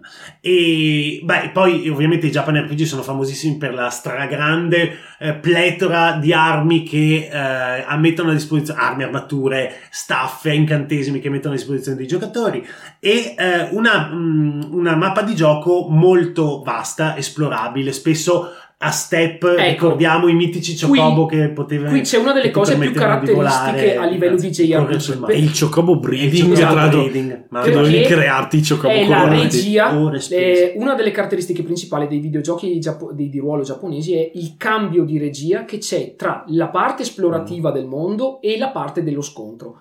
Eh, proprio c'è questa modalità per cui quando i personaggi vanno in giro per il mondo eh, la mappa diventa molto piccola e loro si muovono come se si muovessero sul mappamondo. Se Esatto. ricordate in Final Fantasy VII loro viaggiavano con l'aeronave perché c'è anche questa mega fissa delle aeronavi Eh sì, sì. specialmente nelle volanti Final Fantasy. Final Fantasy Quindi tu vaste. viaggi per il mondo con i chocobo o a piedi o con, O con altri qualche mezzi, veicolo insomma, particolare volante. Poi, quando devi andare in un posto preciso o devi avere uno scontro perché c'è un incontro casuale, la regia istantaneamente cambia e tu ti ritrovi direttamente catapultato all'interno dello scontro in isometrica e devi ehm, sconfiggere i nemici di turno per poter passare alla destinazione eh, successiva. Esatto. Quindi, E poi e per fare esperienza, che è un'altra dei- delle caratteristiche principali Esatto. del, dei Japan RPG. l'altra cosa sì, la progressione dei personaggi. Progressione Probabilmente dei poi personaggi. tornerà questo argomento Eh, sì, nelle domande sicuramente. successive. Tra l'altro, molto spesso, ecco, i Japan RPG sono caratterizzati da una grande varietà di classi di personaggi che a volte si integrano anche fra di loro, si sovrappongono, insomma,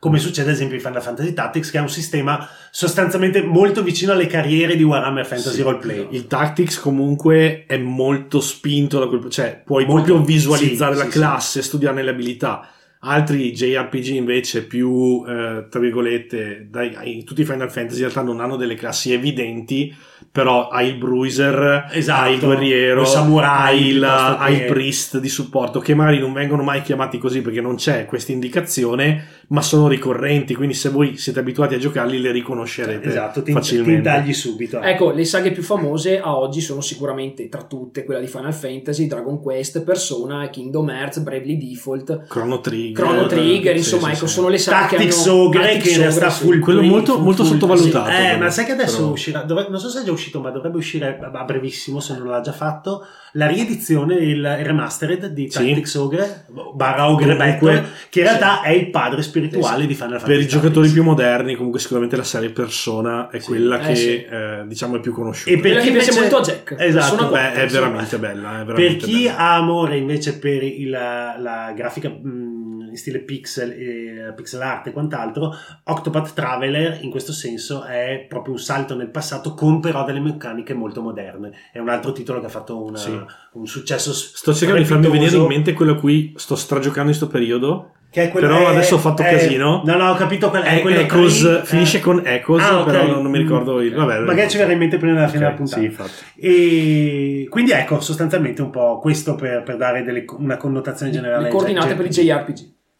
Bene, proseguiamo con la domanda ovvia. Eh, Qual è il vostro JRPG? Eh. E guardo Banda e dico, e perché proprio Final Fantasy Tactics? Allora, beh, ovviamente ci sono molte opinioni su quale sia il miglior JRPG di tutti Beh, i non tempi. voglio- non non voglio c'è una migliore, risposta però. definitiva. Non voglio, voglio il tuo preferito, il tuo guilty Ecco, pleasure. Tuttavia, Final Fantasy Tactics per me è il top, ma in generale è considerato da moltissimi il top, cioè moltissimi siti che recensiscono quel tipo di videogame, IGN tra tutti e altri, lo ritengono nel suo genere il numero uno di, tu- di- di sempre. Per i seguenti motivi. Beh, innanzitutto per la trama profonda e complessa del titolo, perché la trama di Tactics è sostanzialmente ricca di intrighi politici, alleanze, tradimenti e misteri.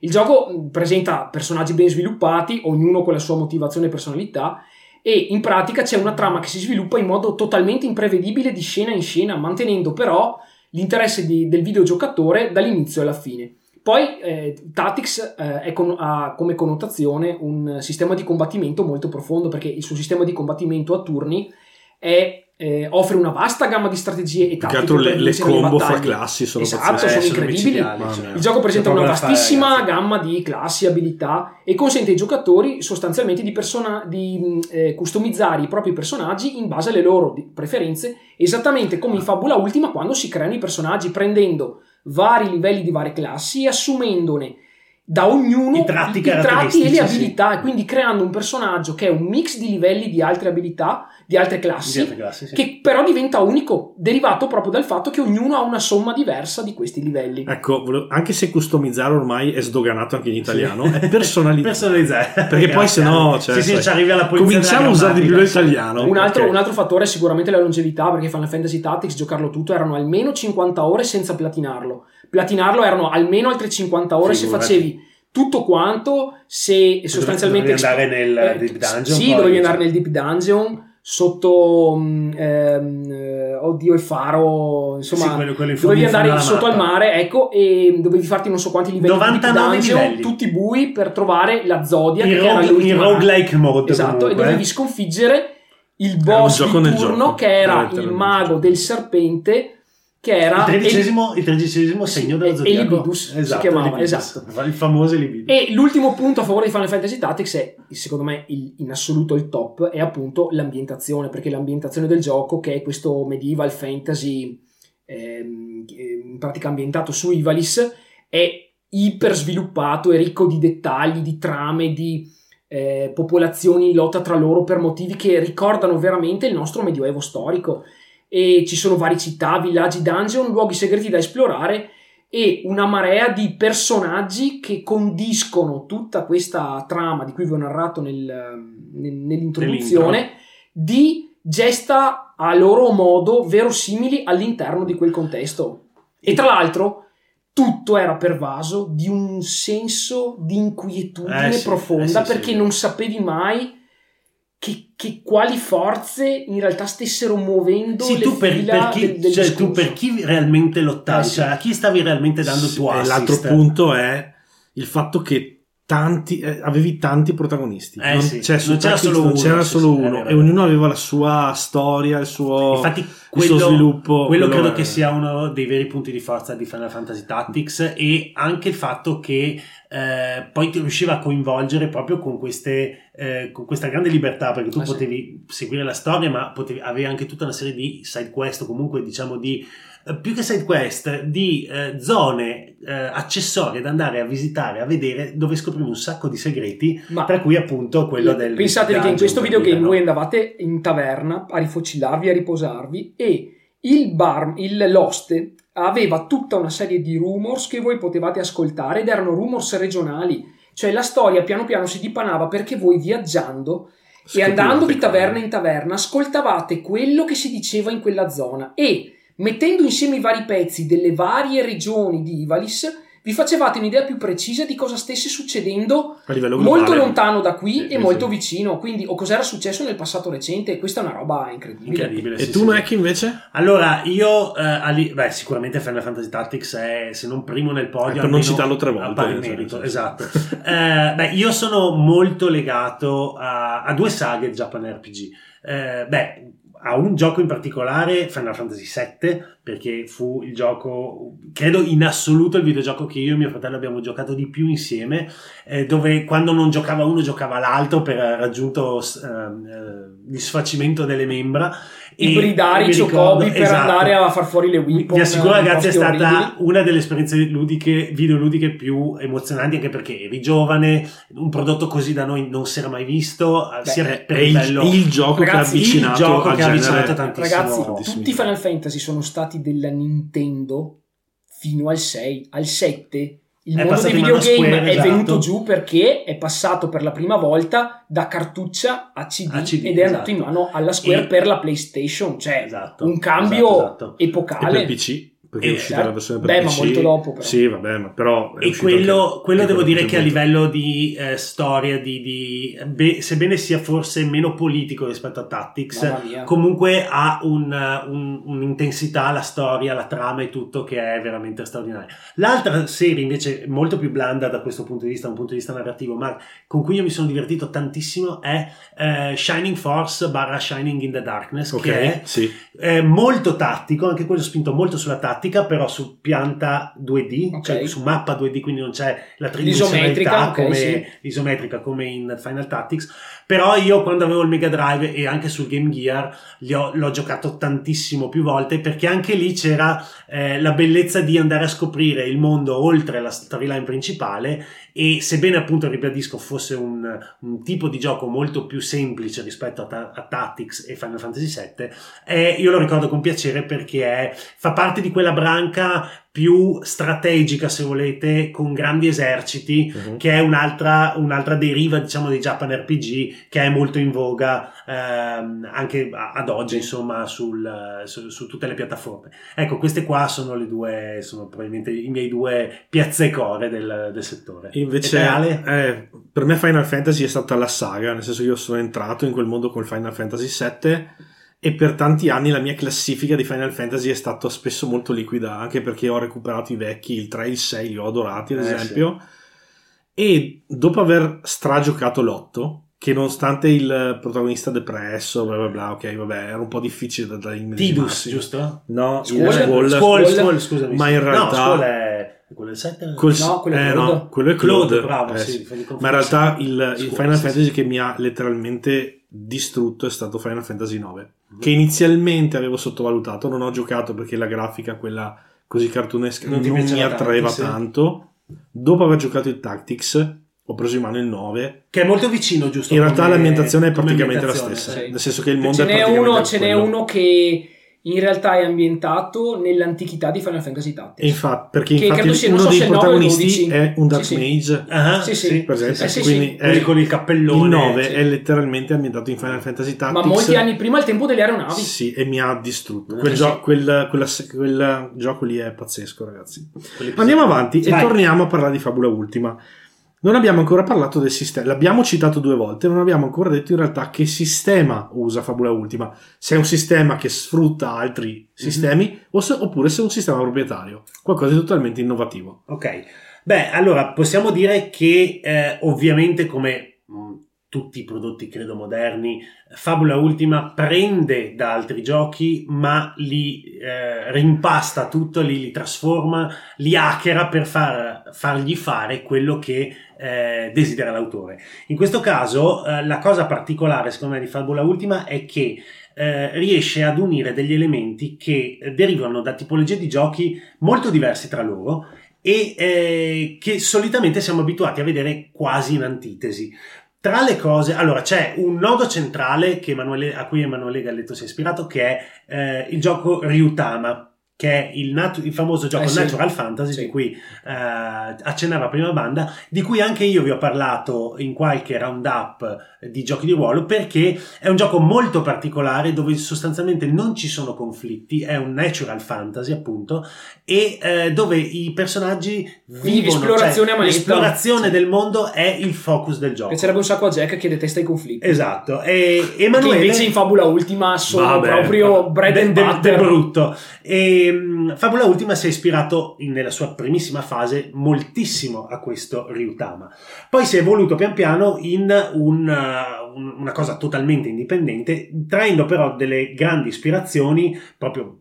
Per- così come l'ha, l'ha- l'ha detto Emanuele, da due titoli principalmente, ovvero Blaze in the Dark, di cui ormai abbiamo parlato Vedi- 100.000 vedi- volte. Vedi gli orologi. E- e- esatto, e, e per chi fosse interessato c'è un ottimo report di Ale esattamente due settimane fa. Esatto. E la quarta edizione di Dungeons and Dragons, che è ehm, da molti citata per essere quella più eh, meccanicamente pesante, cioè più articolata meccanicamente. Quindi abbiamo da, sì. da una parte un gioco che parte in nuce, eh, Blaze in the Dark parte in Eh, nuce sì. dai eh, Powered by the Apocalypse, ovviamente rinnovando il sistema e creandone uno di per sé, ma con quel concetto, quindi un approccio molto molto narrativo, e dall'altra un gioco ipermeccanico, iper regole, eh, dove, dove il min-maxaggio Esatto. è all'ordine del giorno. Beh, le build, onestamente, E le le build- build, in, Final- in. Ultima sono eh, un, un- Le build sarebbero gli archetipi inteso No, come solo Costruzioni. costruzione meccanica del, del personaggio, è cioè, importantissima. come le abilità tra di loro entrano in sinergia e questa, queste due anime è pazzesco che funzionino bene insieme perché di solito noi siamo abituati a vedere un focus solo su una delle due cose invece è Fabula Ultima risulta essere un gioco molto meccanico in cui appunto la tattica e la costruzione del, del vostro personaggio in maniera ottimizzata è non solo fondamentale ma anche fa parte proprio del divertimento di creare i personaggi Sì, ma anche come sfrutti Eh, le skill, cioè le, scusate, esatto. le abilità, mamma mia, sto Com- inglese. come, vengono, come vengono messe poi in gioco in campo le abilità e i poteri dei, dei personaggi. E dall'altra parte abbiamo una- un focus molto fo- forte, fortissimo sulla narrazione e eh, soprattutto su quello che eh, l'inter- l'introspezione, il rapporto fra i personaggi, eh, i legami. i legami tra loro e con il mondo che li circonda apporta appunto alla, alla narrazione di gruppo e, e del mondo. E questo è, senza citare il fatto che eh, essendo un eh, Fabula Ultima senza ambientazione specifica, sì. la sessione zero dei- de- de- del gioco di solito è la creazione tra, eh, ins- ehm, unendo le forze tra master e giocatori del mondo di gioco, ovvero prima si crea il mondo di gioco tutti insieme e dopo si creano i personaggi, i cattivi, eh, i buoni che andranno a eh, abitare proprio questo mondo. Quindi il concetto di Sì, è creazione una, è una sorta di sequenza di domande che vi aiutano, tipo come è nata la magia, c'è la, c'è la magia. Diamo una risposta nata la magia, insieme esatto, a queste domande e creiamo il, gio- il mondo dove poi andremo a muovere i nostri Infatti mi è personaggi. venuta un'idea, poi cambierò l'ultima domanda. Però va bene. Comunque, ecco, sostanzialmente questo, senza entrare in dettagli meccanici sì, sì. di tiri di dado o non tiri di dado. La cosa, secondo me, il vero eh, fiore all'occhiello da un punto di vista di design di questo gioco è proprio riuscire a bilanciare perfettamente questi due aspetti e renderli uno integrato nell'altro e eh, metterli poi sul tavolo in una maniera facile, comprensibilissima e molto molto accattivante Più che, anche più perché la vera sfida. È ruolare all'interno del mondo più Eh, che certo. giocarci. Quindi Eh, certo, sì, sì, sì. Però gli strumenti che ti vengono dati, Ale, sono talmente efficaci ed efficienti che secondo me è veramente difficile dire ah non riesco a ruolare in Fabula Ultima perché hai dei personaggi così caratterizzati così li senti talmente tuoi cioè li costruisci talmente secondo quelli che sono i tuoi desideri che è veramente difficile trovarsi spaesati ecco Andiamo avanti e adesso in realtà parliamo di, una, diciamo, di un dettaglio della meccanica, ovvero qual è secondo voi la miglior trovata all'interno di Fabula Ultima, Mhm. proprio la chiccheria che da giocatore di ruolo ti ha fatto strabuzzare gli occhi e pensare cribbio, che sciccheria. Beh, per Eh. quanto mi riguarda, eh, c'erano diverse cose che, mi- che ovviamente mi affascinano di tutto il lavoro che sottende a Fabula Ultima.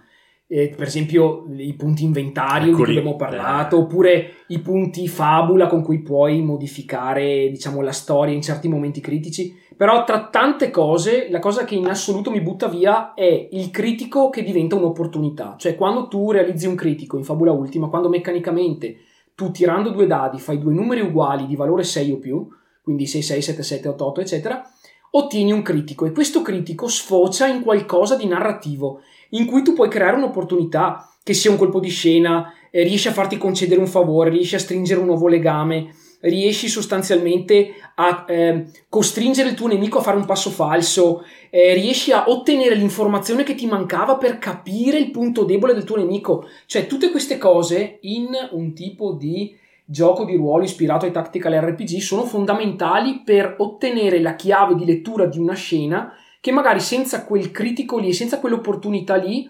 rischierebbe magari di eh, rivelare una verità parziale oppure di eh, rivelarsi ai giocatori solamente per una delle sue varie Solo facce. aspetto, Mentre, sì. grazie a questa trovata, uno che rolla un critico non dice ah faccio danno doppio, dice oh ecco, ho visto, c'è tipo dietro quella benda ha una ferita, Diventa un pezzo di narrazione, Esatto. come i Fabula Point in realtà, però poi Esatto. ci torniamo. E per Esatto. te, Mac, invece? Allora, anche beh, quoto totalmente i eh, punti inventario che sono una delle idee, delle piccole idee più belle che c'è in questo manuale. Se non li citi tu, li spiego io. no i punti inventario sono... No, te li lascio a te, li- Ok, te li lascio vai, vai. spiegare. Eh, poi l'altra cosa di cui abbiamo già abbondantemente parlato è la cura con cui sono confezionate e pensate le classi.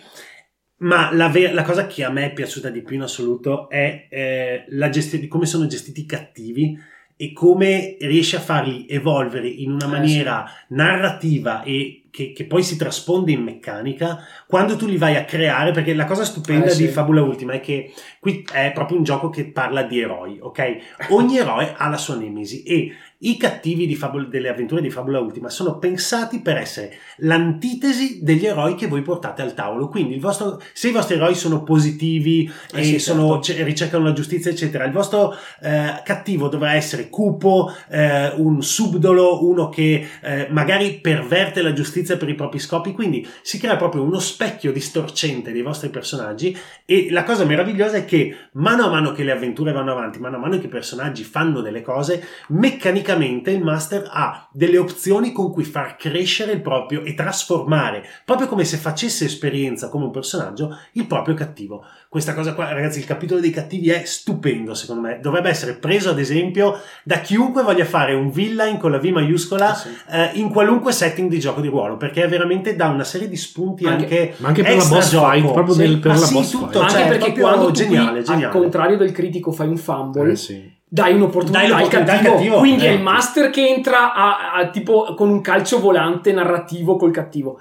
In, in generale volevo prima di chiudere sta domanda volevo dirvi che la roba incredibile comunque che eh, sottende a tutto questo è la matematica che c'è dietro a tutta l'opera. Cioè l'intera matematica e le scelte che sono state fatte a livello di statistiche dadi e più uno, meno uno, quelle robe lì, sono bilanciati in un modo clamoroso. Io non so quante partite Emanuele Galletto abbia, abbia fatto Eh, tante, ha fatto una prima di playtest. pubblicare questa roba, ma è pazzesco perché essendoci una rastrelliera di centinaia di armi, ogni Sì, e le arma- abilità che- Sì, che- che entrano in sinergia ogni- con le armi, Tu con le- dici ci saranno metà delle armi che sono inutili, Che sono rotte, invece sì. non c'è nulla di inutile in questo gioco. Tu hai rastrelliere piene di oggetti e sono tutti utili a loro modo qualcosa. Perché gli è stato dato una caratteristica matematica o di abilità, eccetera, che un la rende specifico, esatto. necessaria in certe situazioni. Questa è una roba. È vero, è vero, un'altra cosa da incredibile. 10 lode. Cioè, uno dice.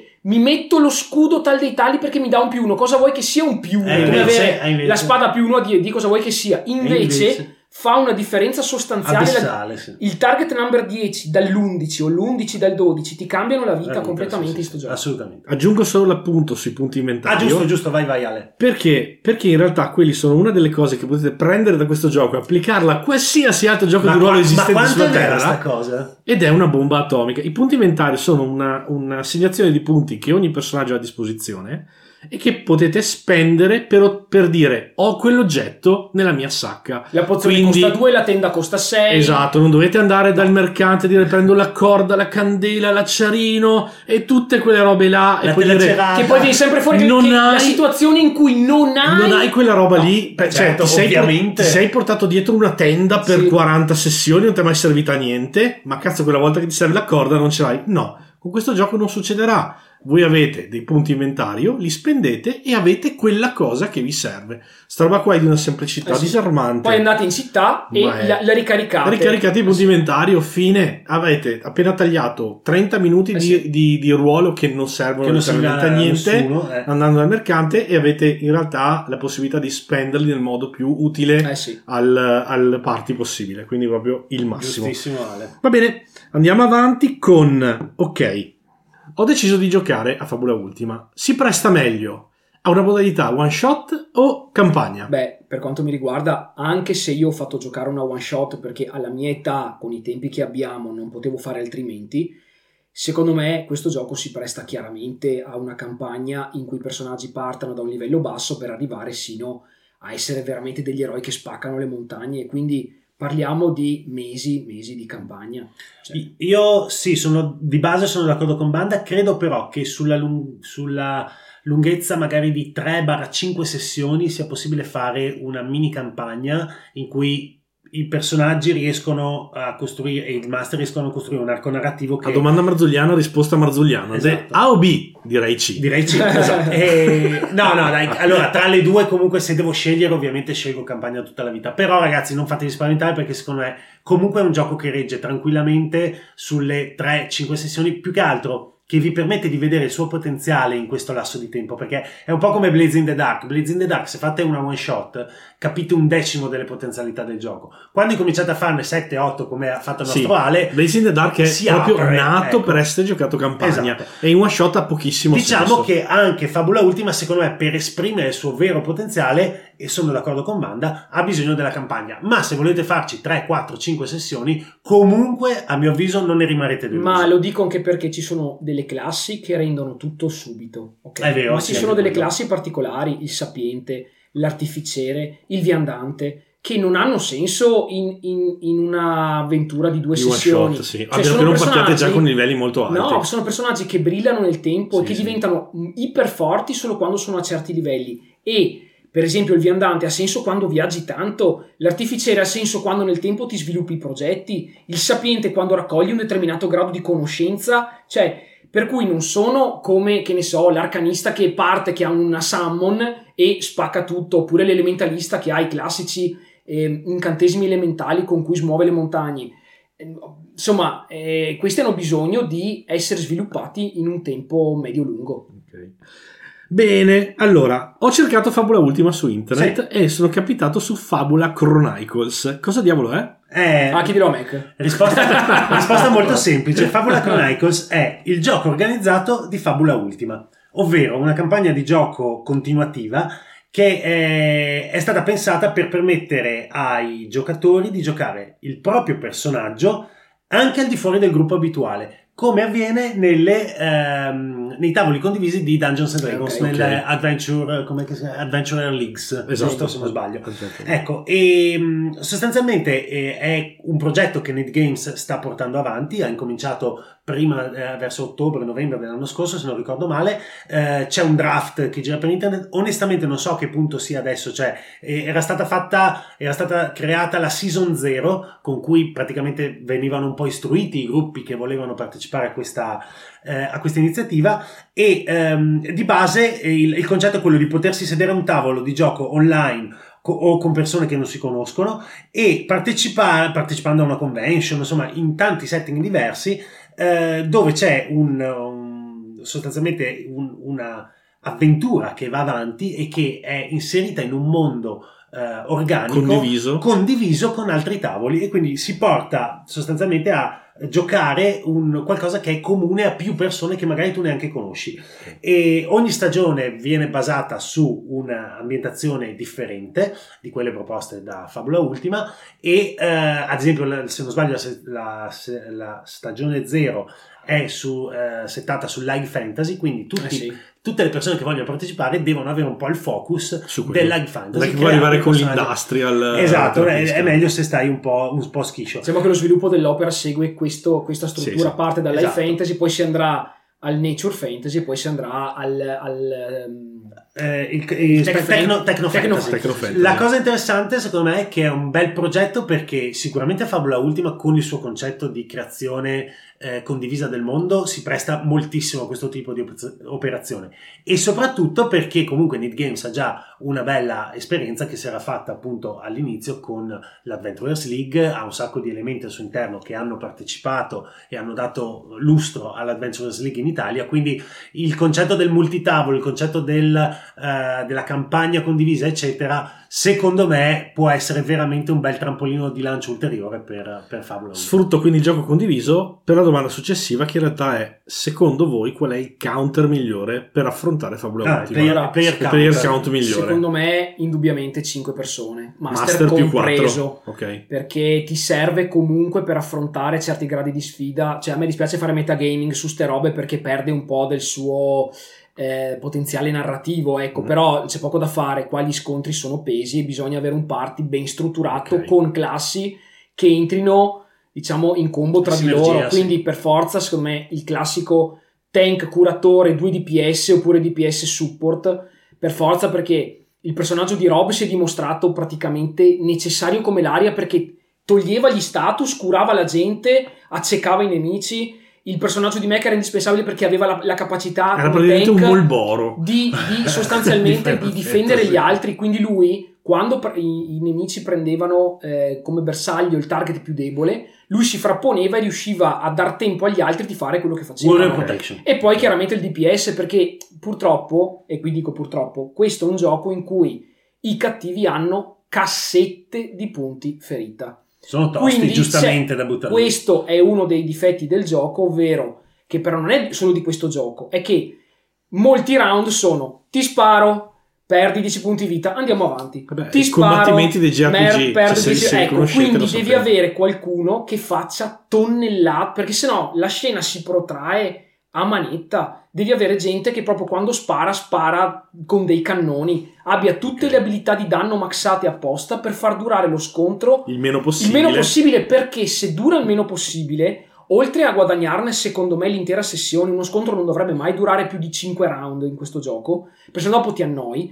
ehm, dai anche modo alle altre classi di non consumarsi troppo, cioè l'healer a un certo punto finisce, Finisce i punti i per punti- curare, sì, cioè eh, le abilità di tutti a un certo punto si drenano, Deperiscono, sì. scarseggiano e quindi non ce la fai più. Prima fai giù la gente, prima lo scontro si chiude e vai a casa, ecco. Perfetto. Ecco, io credo che questa domanda abbia due risposte possibili. Una è quella che ha dato Banda, se la vuoi giocare appunto con l'approccio più eh, Tattico, meccanico e tattico. tattico. Ma io credo che se qualcuno vuole concentrarsi più sulla parte narrativa Ah e beh, lasciare certo, sì. un po' più da parte la- la- la- le questioni meccaniche e di combo di, di personaggi e di eh, abilità, secondo me, allora l'unico in cui non lo vedo tanto adatto è eh, eh, un master, un giocatore, perché secondo me così si, si riduci troppo all'osso l'apporto che viene dato al mondo di gioco da parte di tutti i giocatori, che è una invece delle caratteristiche basilari di Fabula Ultima. Multifabula, aggiungi un qualcosa al mondo che il master non si può Ale, bloccare. hai capito Quindi- subito. E quindi io lo consiglierei da almeno, almeno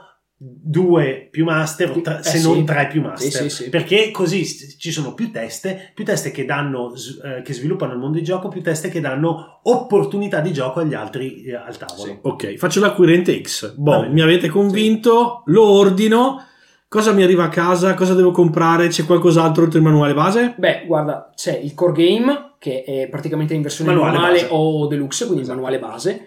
Non c'è molta differenza, non c'è nessuna differenza tra le due, a parte il cofanetto, che lo rende Ok. un prodotto più prestigioso. Pregio. Eh, Diciamo, eh, invece della classica cover Boara, ha questo simbolo di Fabula Ultima, proprio il logo di Fabula Ultima, Ma così buona, molto stilosa. No, ma sai, È un modo di No, dire. modo di dire. Ehm, il manuale base a livello proprio tecnico per me rasenta praticamente la perfezione. Cioè è uno dei prodotti di ruolo Hai più- letteralmente tutto. Sì, hai sì. tutto quello che ti serve. Come, come extra hai il Master Screen e l'Atlanti High Fantasy. Ammetto, ragazzi, qui lo dico, qui perdonami. Emanuele Galletto, ma è la verità, il Master Screen è tanto utile nella parte delle tabelle che guardano il Master, quanto obbrobrioso dalla parte estetica che guarda i giocatori. Lo dico perché questo gioco, è vero, non ha un setting proprietario, un intellectual property che ne copre le meccaniche, cioè che ne ambienta le Ne meccaniche. ambienta le meccaniche, sì. Ma santo Dio, con tutto il bel lavoro che è stato fatto con manuale base, io trovo scandaloso che il master screen sia fatto con un copia e incolla di skin di personaggi No, attaccati a uno perché, sfondo scusa, blu. Cioè, perché tra l'altro all'interno del manuale ci sono delle illustrazioni. Belle. Ho, ho aperto a casa e mi si è aperto il frontespizio del bestiario. Sì, sì. C'è una illustrazione che è perfetta Esatto, per rappresentare esatto. il concetto del Japan Cioè, RPG la scelta proprio- e non è stato usato. Esatto. Secondo me è un peccato. Cioè, speriamo che Need Games faccia una versione 2.0 Tant'è che- con delle belle illustrazioni. Tant'è che io fighe. mi sono, eh, ho commissionato un master screen alla mitica Claude, che ringrazio tantissimo perché mi ha craftato Beh, in due settimane un eh, master sontuoso. screen della Madonna, con tutte le tabelle ovviamente di Fabula Ultima dietro, e davanti dei disegni secondo me molto più degni di quelli del master E screen. mi ricordo quanto stava, quanto stava soffrendo Eh sì. perché lanciavate i dadi di Lex Eh sì. Arcana contro il master L'altro- di Fabula Ultima.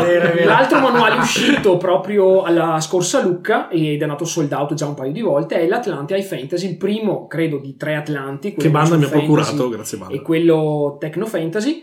eh, che riguarda proprio i setting a cui siamo più abituati, quindi quelli dei tactical RPG di cui abbiamo parlato prima. In questo manuale ci sono nuove classi come il simbolista, il danzatore, il cantore, Ah, che sono, grandi. vi ricordate tipo il Maimo, la Sì. Dancer di Final Fantasy Il Tactics, cantore eccetera. è bellissimo, I- i è si- bellissimo. A me il sa che piace di più il simbolista Eh, perché ma- mi ricorda i ninja di Naruto. Cioè, Arrivano lì, ti toccano la schiena, ti mettono il simbolo, poi vanno via e Aspetta, ti fanno le robe Io, io mi- invece mi ricordo le mazzate che mi diedero le dancer che erano in cima al Eh, sì. tetto con- Eh insieme sì, al vampiro. Sono il- quelle del Marchese Endor. Esatto, Che in realtà una, quante dei- mazzate una- una delle due, una delle due è quella che gettò dal tetto Esatto, il tuo mecenate. esatto, Eh esatto, sì, eh esatto. sì. E questo Atlantic Fantasy e poi ha nuovi cattivi, nuove classi, esplora bene nuove tipologie di città e regioni per quanto riguarda tutta la parte high fantasy e ti dà un'estensione delle regole di gioco che sono diciamo opzionali, tu le puoi integrare con le regole base. Sì, Adesso sono tarate proprio dico la sul, verità. sull'high fantasy. io ero in grandissima attesa di questo Atlantic Fantasy, ma ammetto che mentre il manuale base è un no-brainer, cioè proprio dovete comprarlo Instant. all'istante. Anche perché è un costo ridicolo, ragazzi. All'istante. Ammetto che l'Atlantic High Fantasy, io prima di acquistarlo vi consiglierei di sfogliarlo e di capire se fa per voi, perché c'è del materiale molto utile e veramente di ottima fattura da integrare, secondo me assolutamente sempre con le regole del manuale base, ma ci sono anche tante cose che sostanzialmente sono un di più. Si vede che è qualcosa che era stato scartato. io lo prenderei anche solo per le classi, core. per gli archetipi aggiuntivi. Eh, Eh, so, quello- quelli però sono anche molto quelli golosi, eh. lo vedi che sono un di più Sì, rispetto sì. Eh beh, a classico classi- manuale le classi base. d'espansione. Poi questo è il mio parere. Sì, sì, sì. Certo. Ecco, tutto qua. Eh, per cui, insomma, al momento ci sono solo tre cose: manuale base, il master screen e la Comunque, con il successo che sta facendo, sicuramente vedremo altri supplementi Eh sì. a brevissimo. Può essere. Eh, arriviamo, siamo al dunque. eh, Siamo Vai. al dunque. Decima domanda è: ok, entriamo nel personale. L'archetipo preferito e la domanda in realtà è: se adesso cominciassimo una sessione di Fabula Ultima, che multiclasse e, e aveste 5 punti livello da spendere, che multiclasse fareste? Male, che domande mi fai? Eh, guarda, il mio preferito era eh, quello che feci giocare a Lec, ovvero Ok. il maestro d'armi arcanista. C'è un personaggio appena creato che ha la classe di maestro d'armi e però ha la capacità, ha un solo livello di arcanum, di arcana, quindi di, di evocazione, Sì. ed è capace di chiamare un unico arcana che è quello della spada. E quindi lui tipicamente... Evoca la spada. Eh, no, lo spirito della spada. spirito quindi della Blitz, spada. praticamente. Ok, Blitz, ok. sostanzialmente lui va in giro e fa, è molto Tiri fuori la tua zampactò. con, eh, Esatto. esatto, e, e quando E sei in difficoltà. E una volta a scontro chiama, chiami praticamente questa summon orribilante che ti permette di fare Eh, lui, lui in effetti era tipo Kenpachi. Esatto, però la cosa che mi piace è che fai una cosa in modo eh, molto buono, sei iper specializzato in quella roba lì, però lo sei anche, cioè puoi girare attorno alla faccenda della spada del maestro d'armi creandoti una storia ben precisa, un, backgra- un background ben preciso legato all'arte della spada e anche la summon che per altri personaggi potrebbe essere totalmente slegata rispetto alla classe, agli altri, agli altri livelli che hai acquisito da altre classi. Qui invece secondo me è molto ben inserita all'interno della storia del personaggio perché tu magari in realtà convivi con questa sorta di, di entità che vive Ok. da bambino, eccetera, eccetera. Quindi eh, come punto di partenza da cui poi nascono tutta una serie di racconti che tu puoi fare spontaneamente ai tuoi compari, secondo me è una bella rampa di lancio, ecco. Eh, semplice ma efficace. Guardo Io- te, Mac. eh, Ale, io, in realtà Banda mi ha dato Dark Knight, Eh, giusto? sì, lama oscura sicuramente, però multiclassato, se beh, possiamo usare Sì, questo sì, termine proprio, chimerista, perché l'altra classe Ah. che mi ha, mi ha fatto impazzire come idea è il chimerista, secondo me. E Che era l'Hunter di, di Final Sì, sì, Fantasy sì. Esatto, Tactics. è fighissimo perché ha tutta sta cosa che attra- prende Eh sì. le abilità delle bestie e io me Eh lo sì. immagino già con questo, con questo Dark Knight che va a Brista. pescare La forza dell'orso, Esatto, lo sguardo esatto. del lupo, eh sì sì. Eh, The Witcher Comunque- praticamente. Esatto, Eh, esatto. Comunque, ragazzi, esatto, cioè, viene, viene- ma le opportunità sono talmente tante. E tu invece cosa? In realtà io, eh, in realtà avrei un obiettivo. Io Ah. vorrei fare un artefice elementalista Ah, con come- l'obiettivo come di creare le materia. Wow, Cioè, ok, ok. guarda che vorrei, top. esatto, Sì, vorrei sì, sì. intrappolare in un contenitore. Esatto, Eh, e quindi che creare le figata. materie di Final Fantasy VII. Vedi, Guarda, quindi- basta avere Jill per creare il progetto, qui puoi fare tutto, ovviamente Esatto. con il consenso del master. Per esempio, il personaggio di Madda, che era appunto un pistolero formidabile, eh, in pratica lui veniva dalla, dalla- dalla Siberia del continente di Ivalis, da Nevelska, dove c'erano i templi dell'antico impero Ok. prima che arrivasse il Medioevo a cui siamo abituati. E lui, dato il, fatto che lui è minuto e molto esile, lo ficcavano in profondità nei pozzi di questa regione per recuperare antica tecnologia dell'epoca perduta delle aeronavi. E lui, eh, lavorando con, gli- con i vari artefici, con i vari ingegneri del posto, si craftava le armi, se le modificava e si faceva le, le munizioni magiche, perché c'è questa roba sempre in tutti i Final È Fantasy. come il pistolero di Vox Machina. Esatto, lui praticamente spara e il proiettile eh, mette un determinato status al bersaglio. Ok, E, e quindi è una roba incredibile perché avere grandissima mira e colpire un bersaglio a 80 metri in mezzo a tutte le difficoltà o a cavallo del Chocobo, spari e gli metti lo status lento, voglio dire, è una roba secondo me fighissima Sì, da questo sì. punto di vista. E quindi lui giocava sempre a metà tra le due cose, aveva le bombe, aveva i proiettili particolari. Le, mate- le materie non le ha mai fatte, però, per esempio, vedi, le materie richiedono una campagna. Ah, per forza. Non hai, cioè, se no non hai fatto modo di sviluppare. Infatti a me piacerebbe proprio, Sì. cioè mi pi- è Eh, il personaggio sì, che mi ragazzi. piacerebbe giocare, nel senso comincio una campagna e voglio fare quella roba lì. Cioè proprio Eh sì. l'obiettivo di partenza non è- aveva, per perfetto esempio, comunque come. L'unica, eh, per esempio, lui aveva il magicannone, cioè lui aveva un'arma eh, che era avveniristica proveniente da un Sì, passato remoto, che lui praticamente aveva questo tubo che tirava fuori, lo premeva e questo tubo diventava un cannone che sparava tipo scosse elettromagnetiche in un mondo medievale. Bombaccia. La roba Sembra il mio personaggio di, di in Eh sì, roba- perché, perché quella tecnologia è morta e sepolta millenni prima, ma la roba pazzesca è tra l'altro che lui ha più punti inventario degli altri. Sì, il, il, Quindi il, ti serve l'artefice parte con tantissimo, due punti ti serve tantissimo Altra perché lui ha molte più eh. disponibilità di Sì. mezzi rispetto agli altri avversari, gli, agli altri compagni. Ecco, l'ultima domanda ve la cambio completamente Vai. perché ovviamente non possiamo fare Eh una no, sessione anche zero. perché adesso arrivano le pizze. Esatto, quindi- e allora la mia domanda è questa. Se voi, e partirò io così vi do il tempo di pensarci. Sì.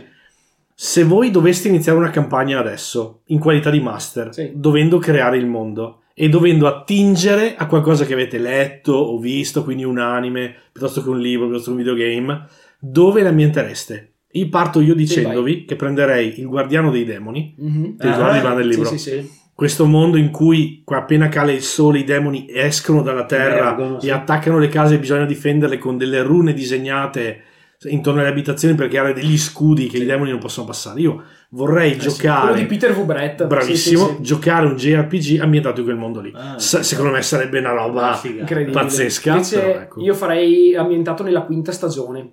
La quinta stagione è una trilogia fatta Mm. dalla Jemisin che ha vinto per tre volte di seguito il premio Nebula e il premio Hugo. Quindi Ok. proprio è, è una roba allucinante.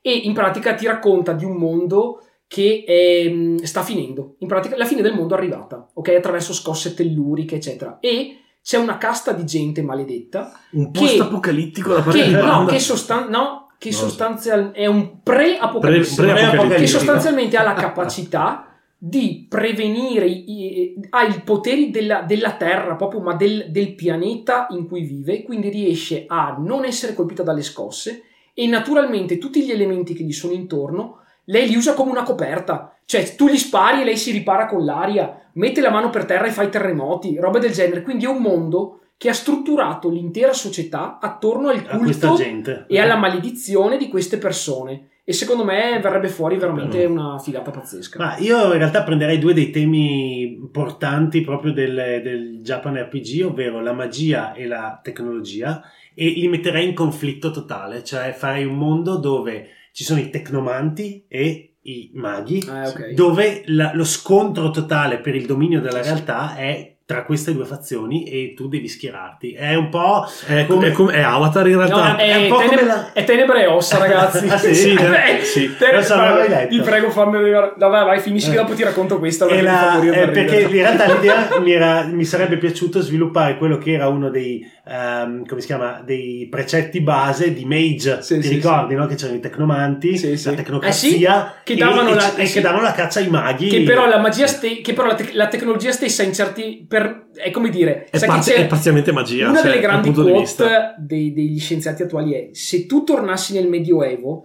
tutto quello che tu fai oggi magia, sotto tecnologia magia, sì. per loro è no questa, questa quote diceva che è realmente indistinguibile dalla magia Ah, ok. cioè non hanno modo loro Sì, di sì, non provare hanno- certo. che non è magia mentre Faccio una è precisazione io. Avatar ovviamente non parlo del film di Cameron, ma Certo, parlo Sì, di Airbender. Airbender, sì. No, perché co- il paese del fuoco è quello Eh sì, super certo. tecnologico Eh sì, contro quello dell'acqua che in realtà invece è super magico. E no, per la roba lì dei maghi Eh. contro eh, i tecnocrati la tecnologia contro la magia, mi viene in mente Tenebre e Ossa perché ho avuto la sventurata idea Idea di guardarmi la prima serie e lì proprio si raccontava la storia di questi due paesi in conflitto. Uno che ricorda un po' tipo.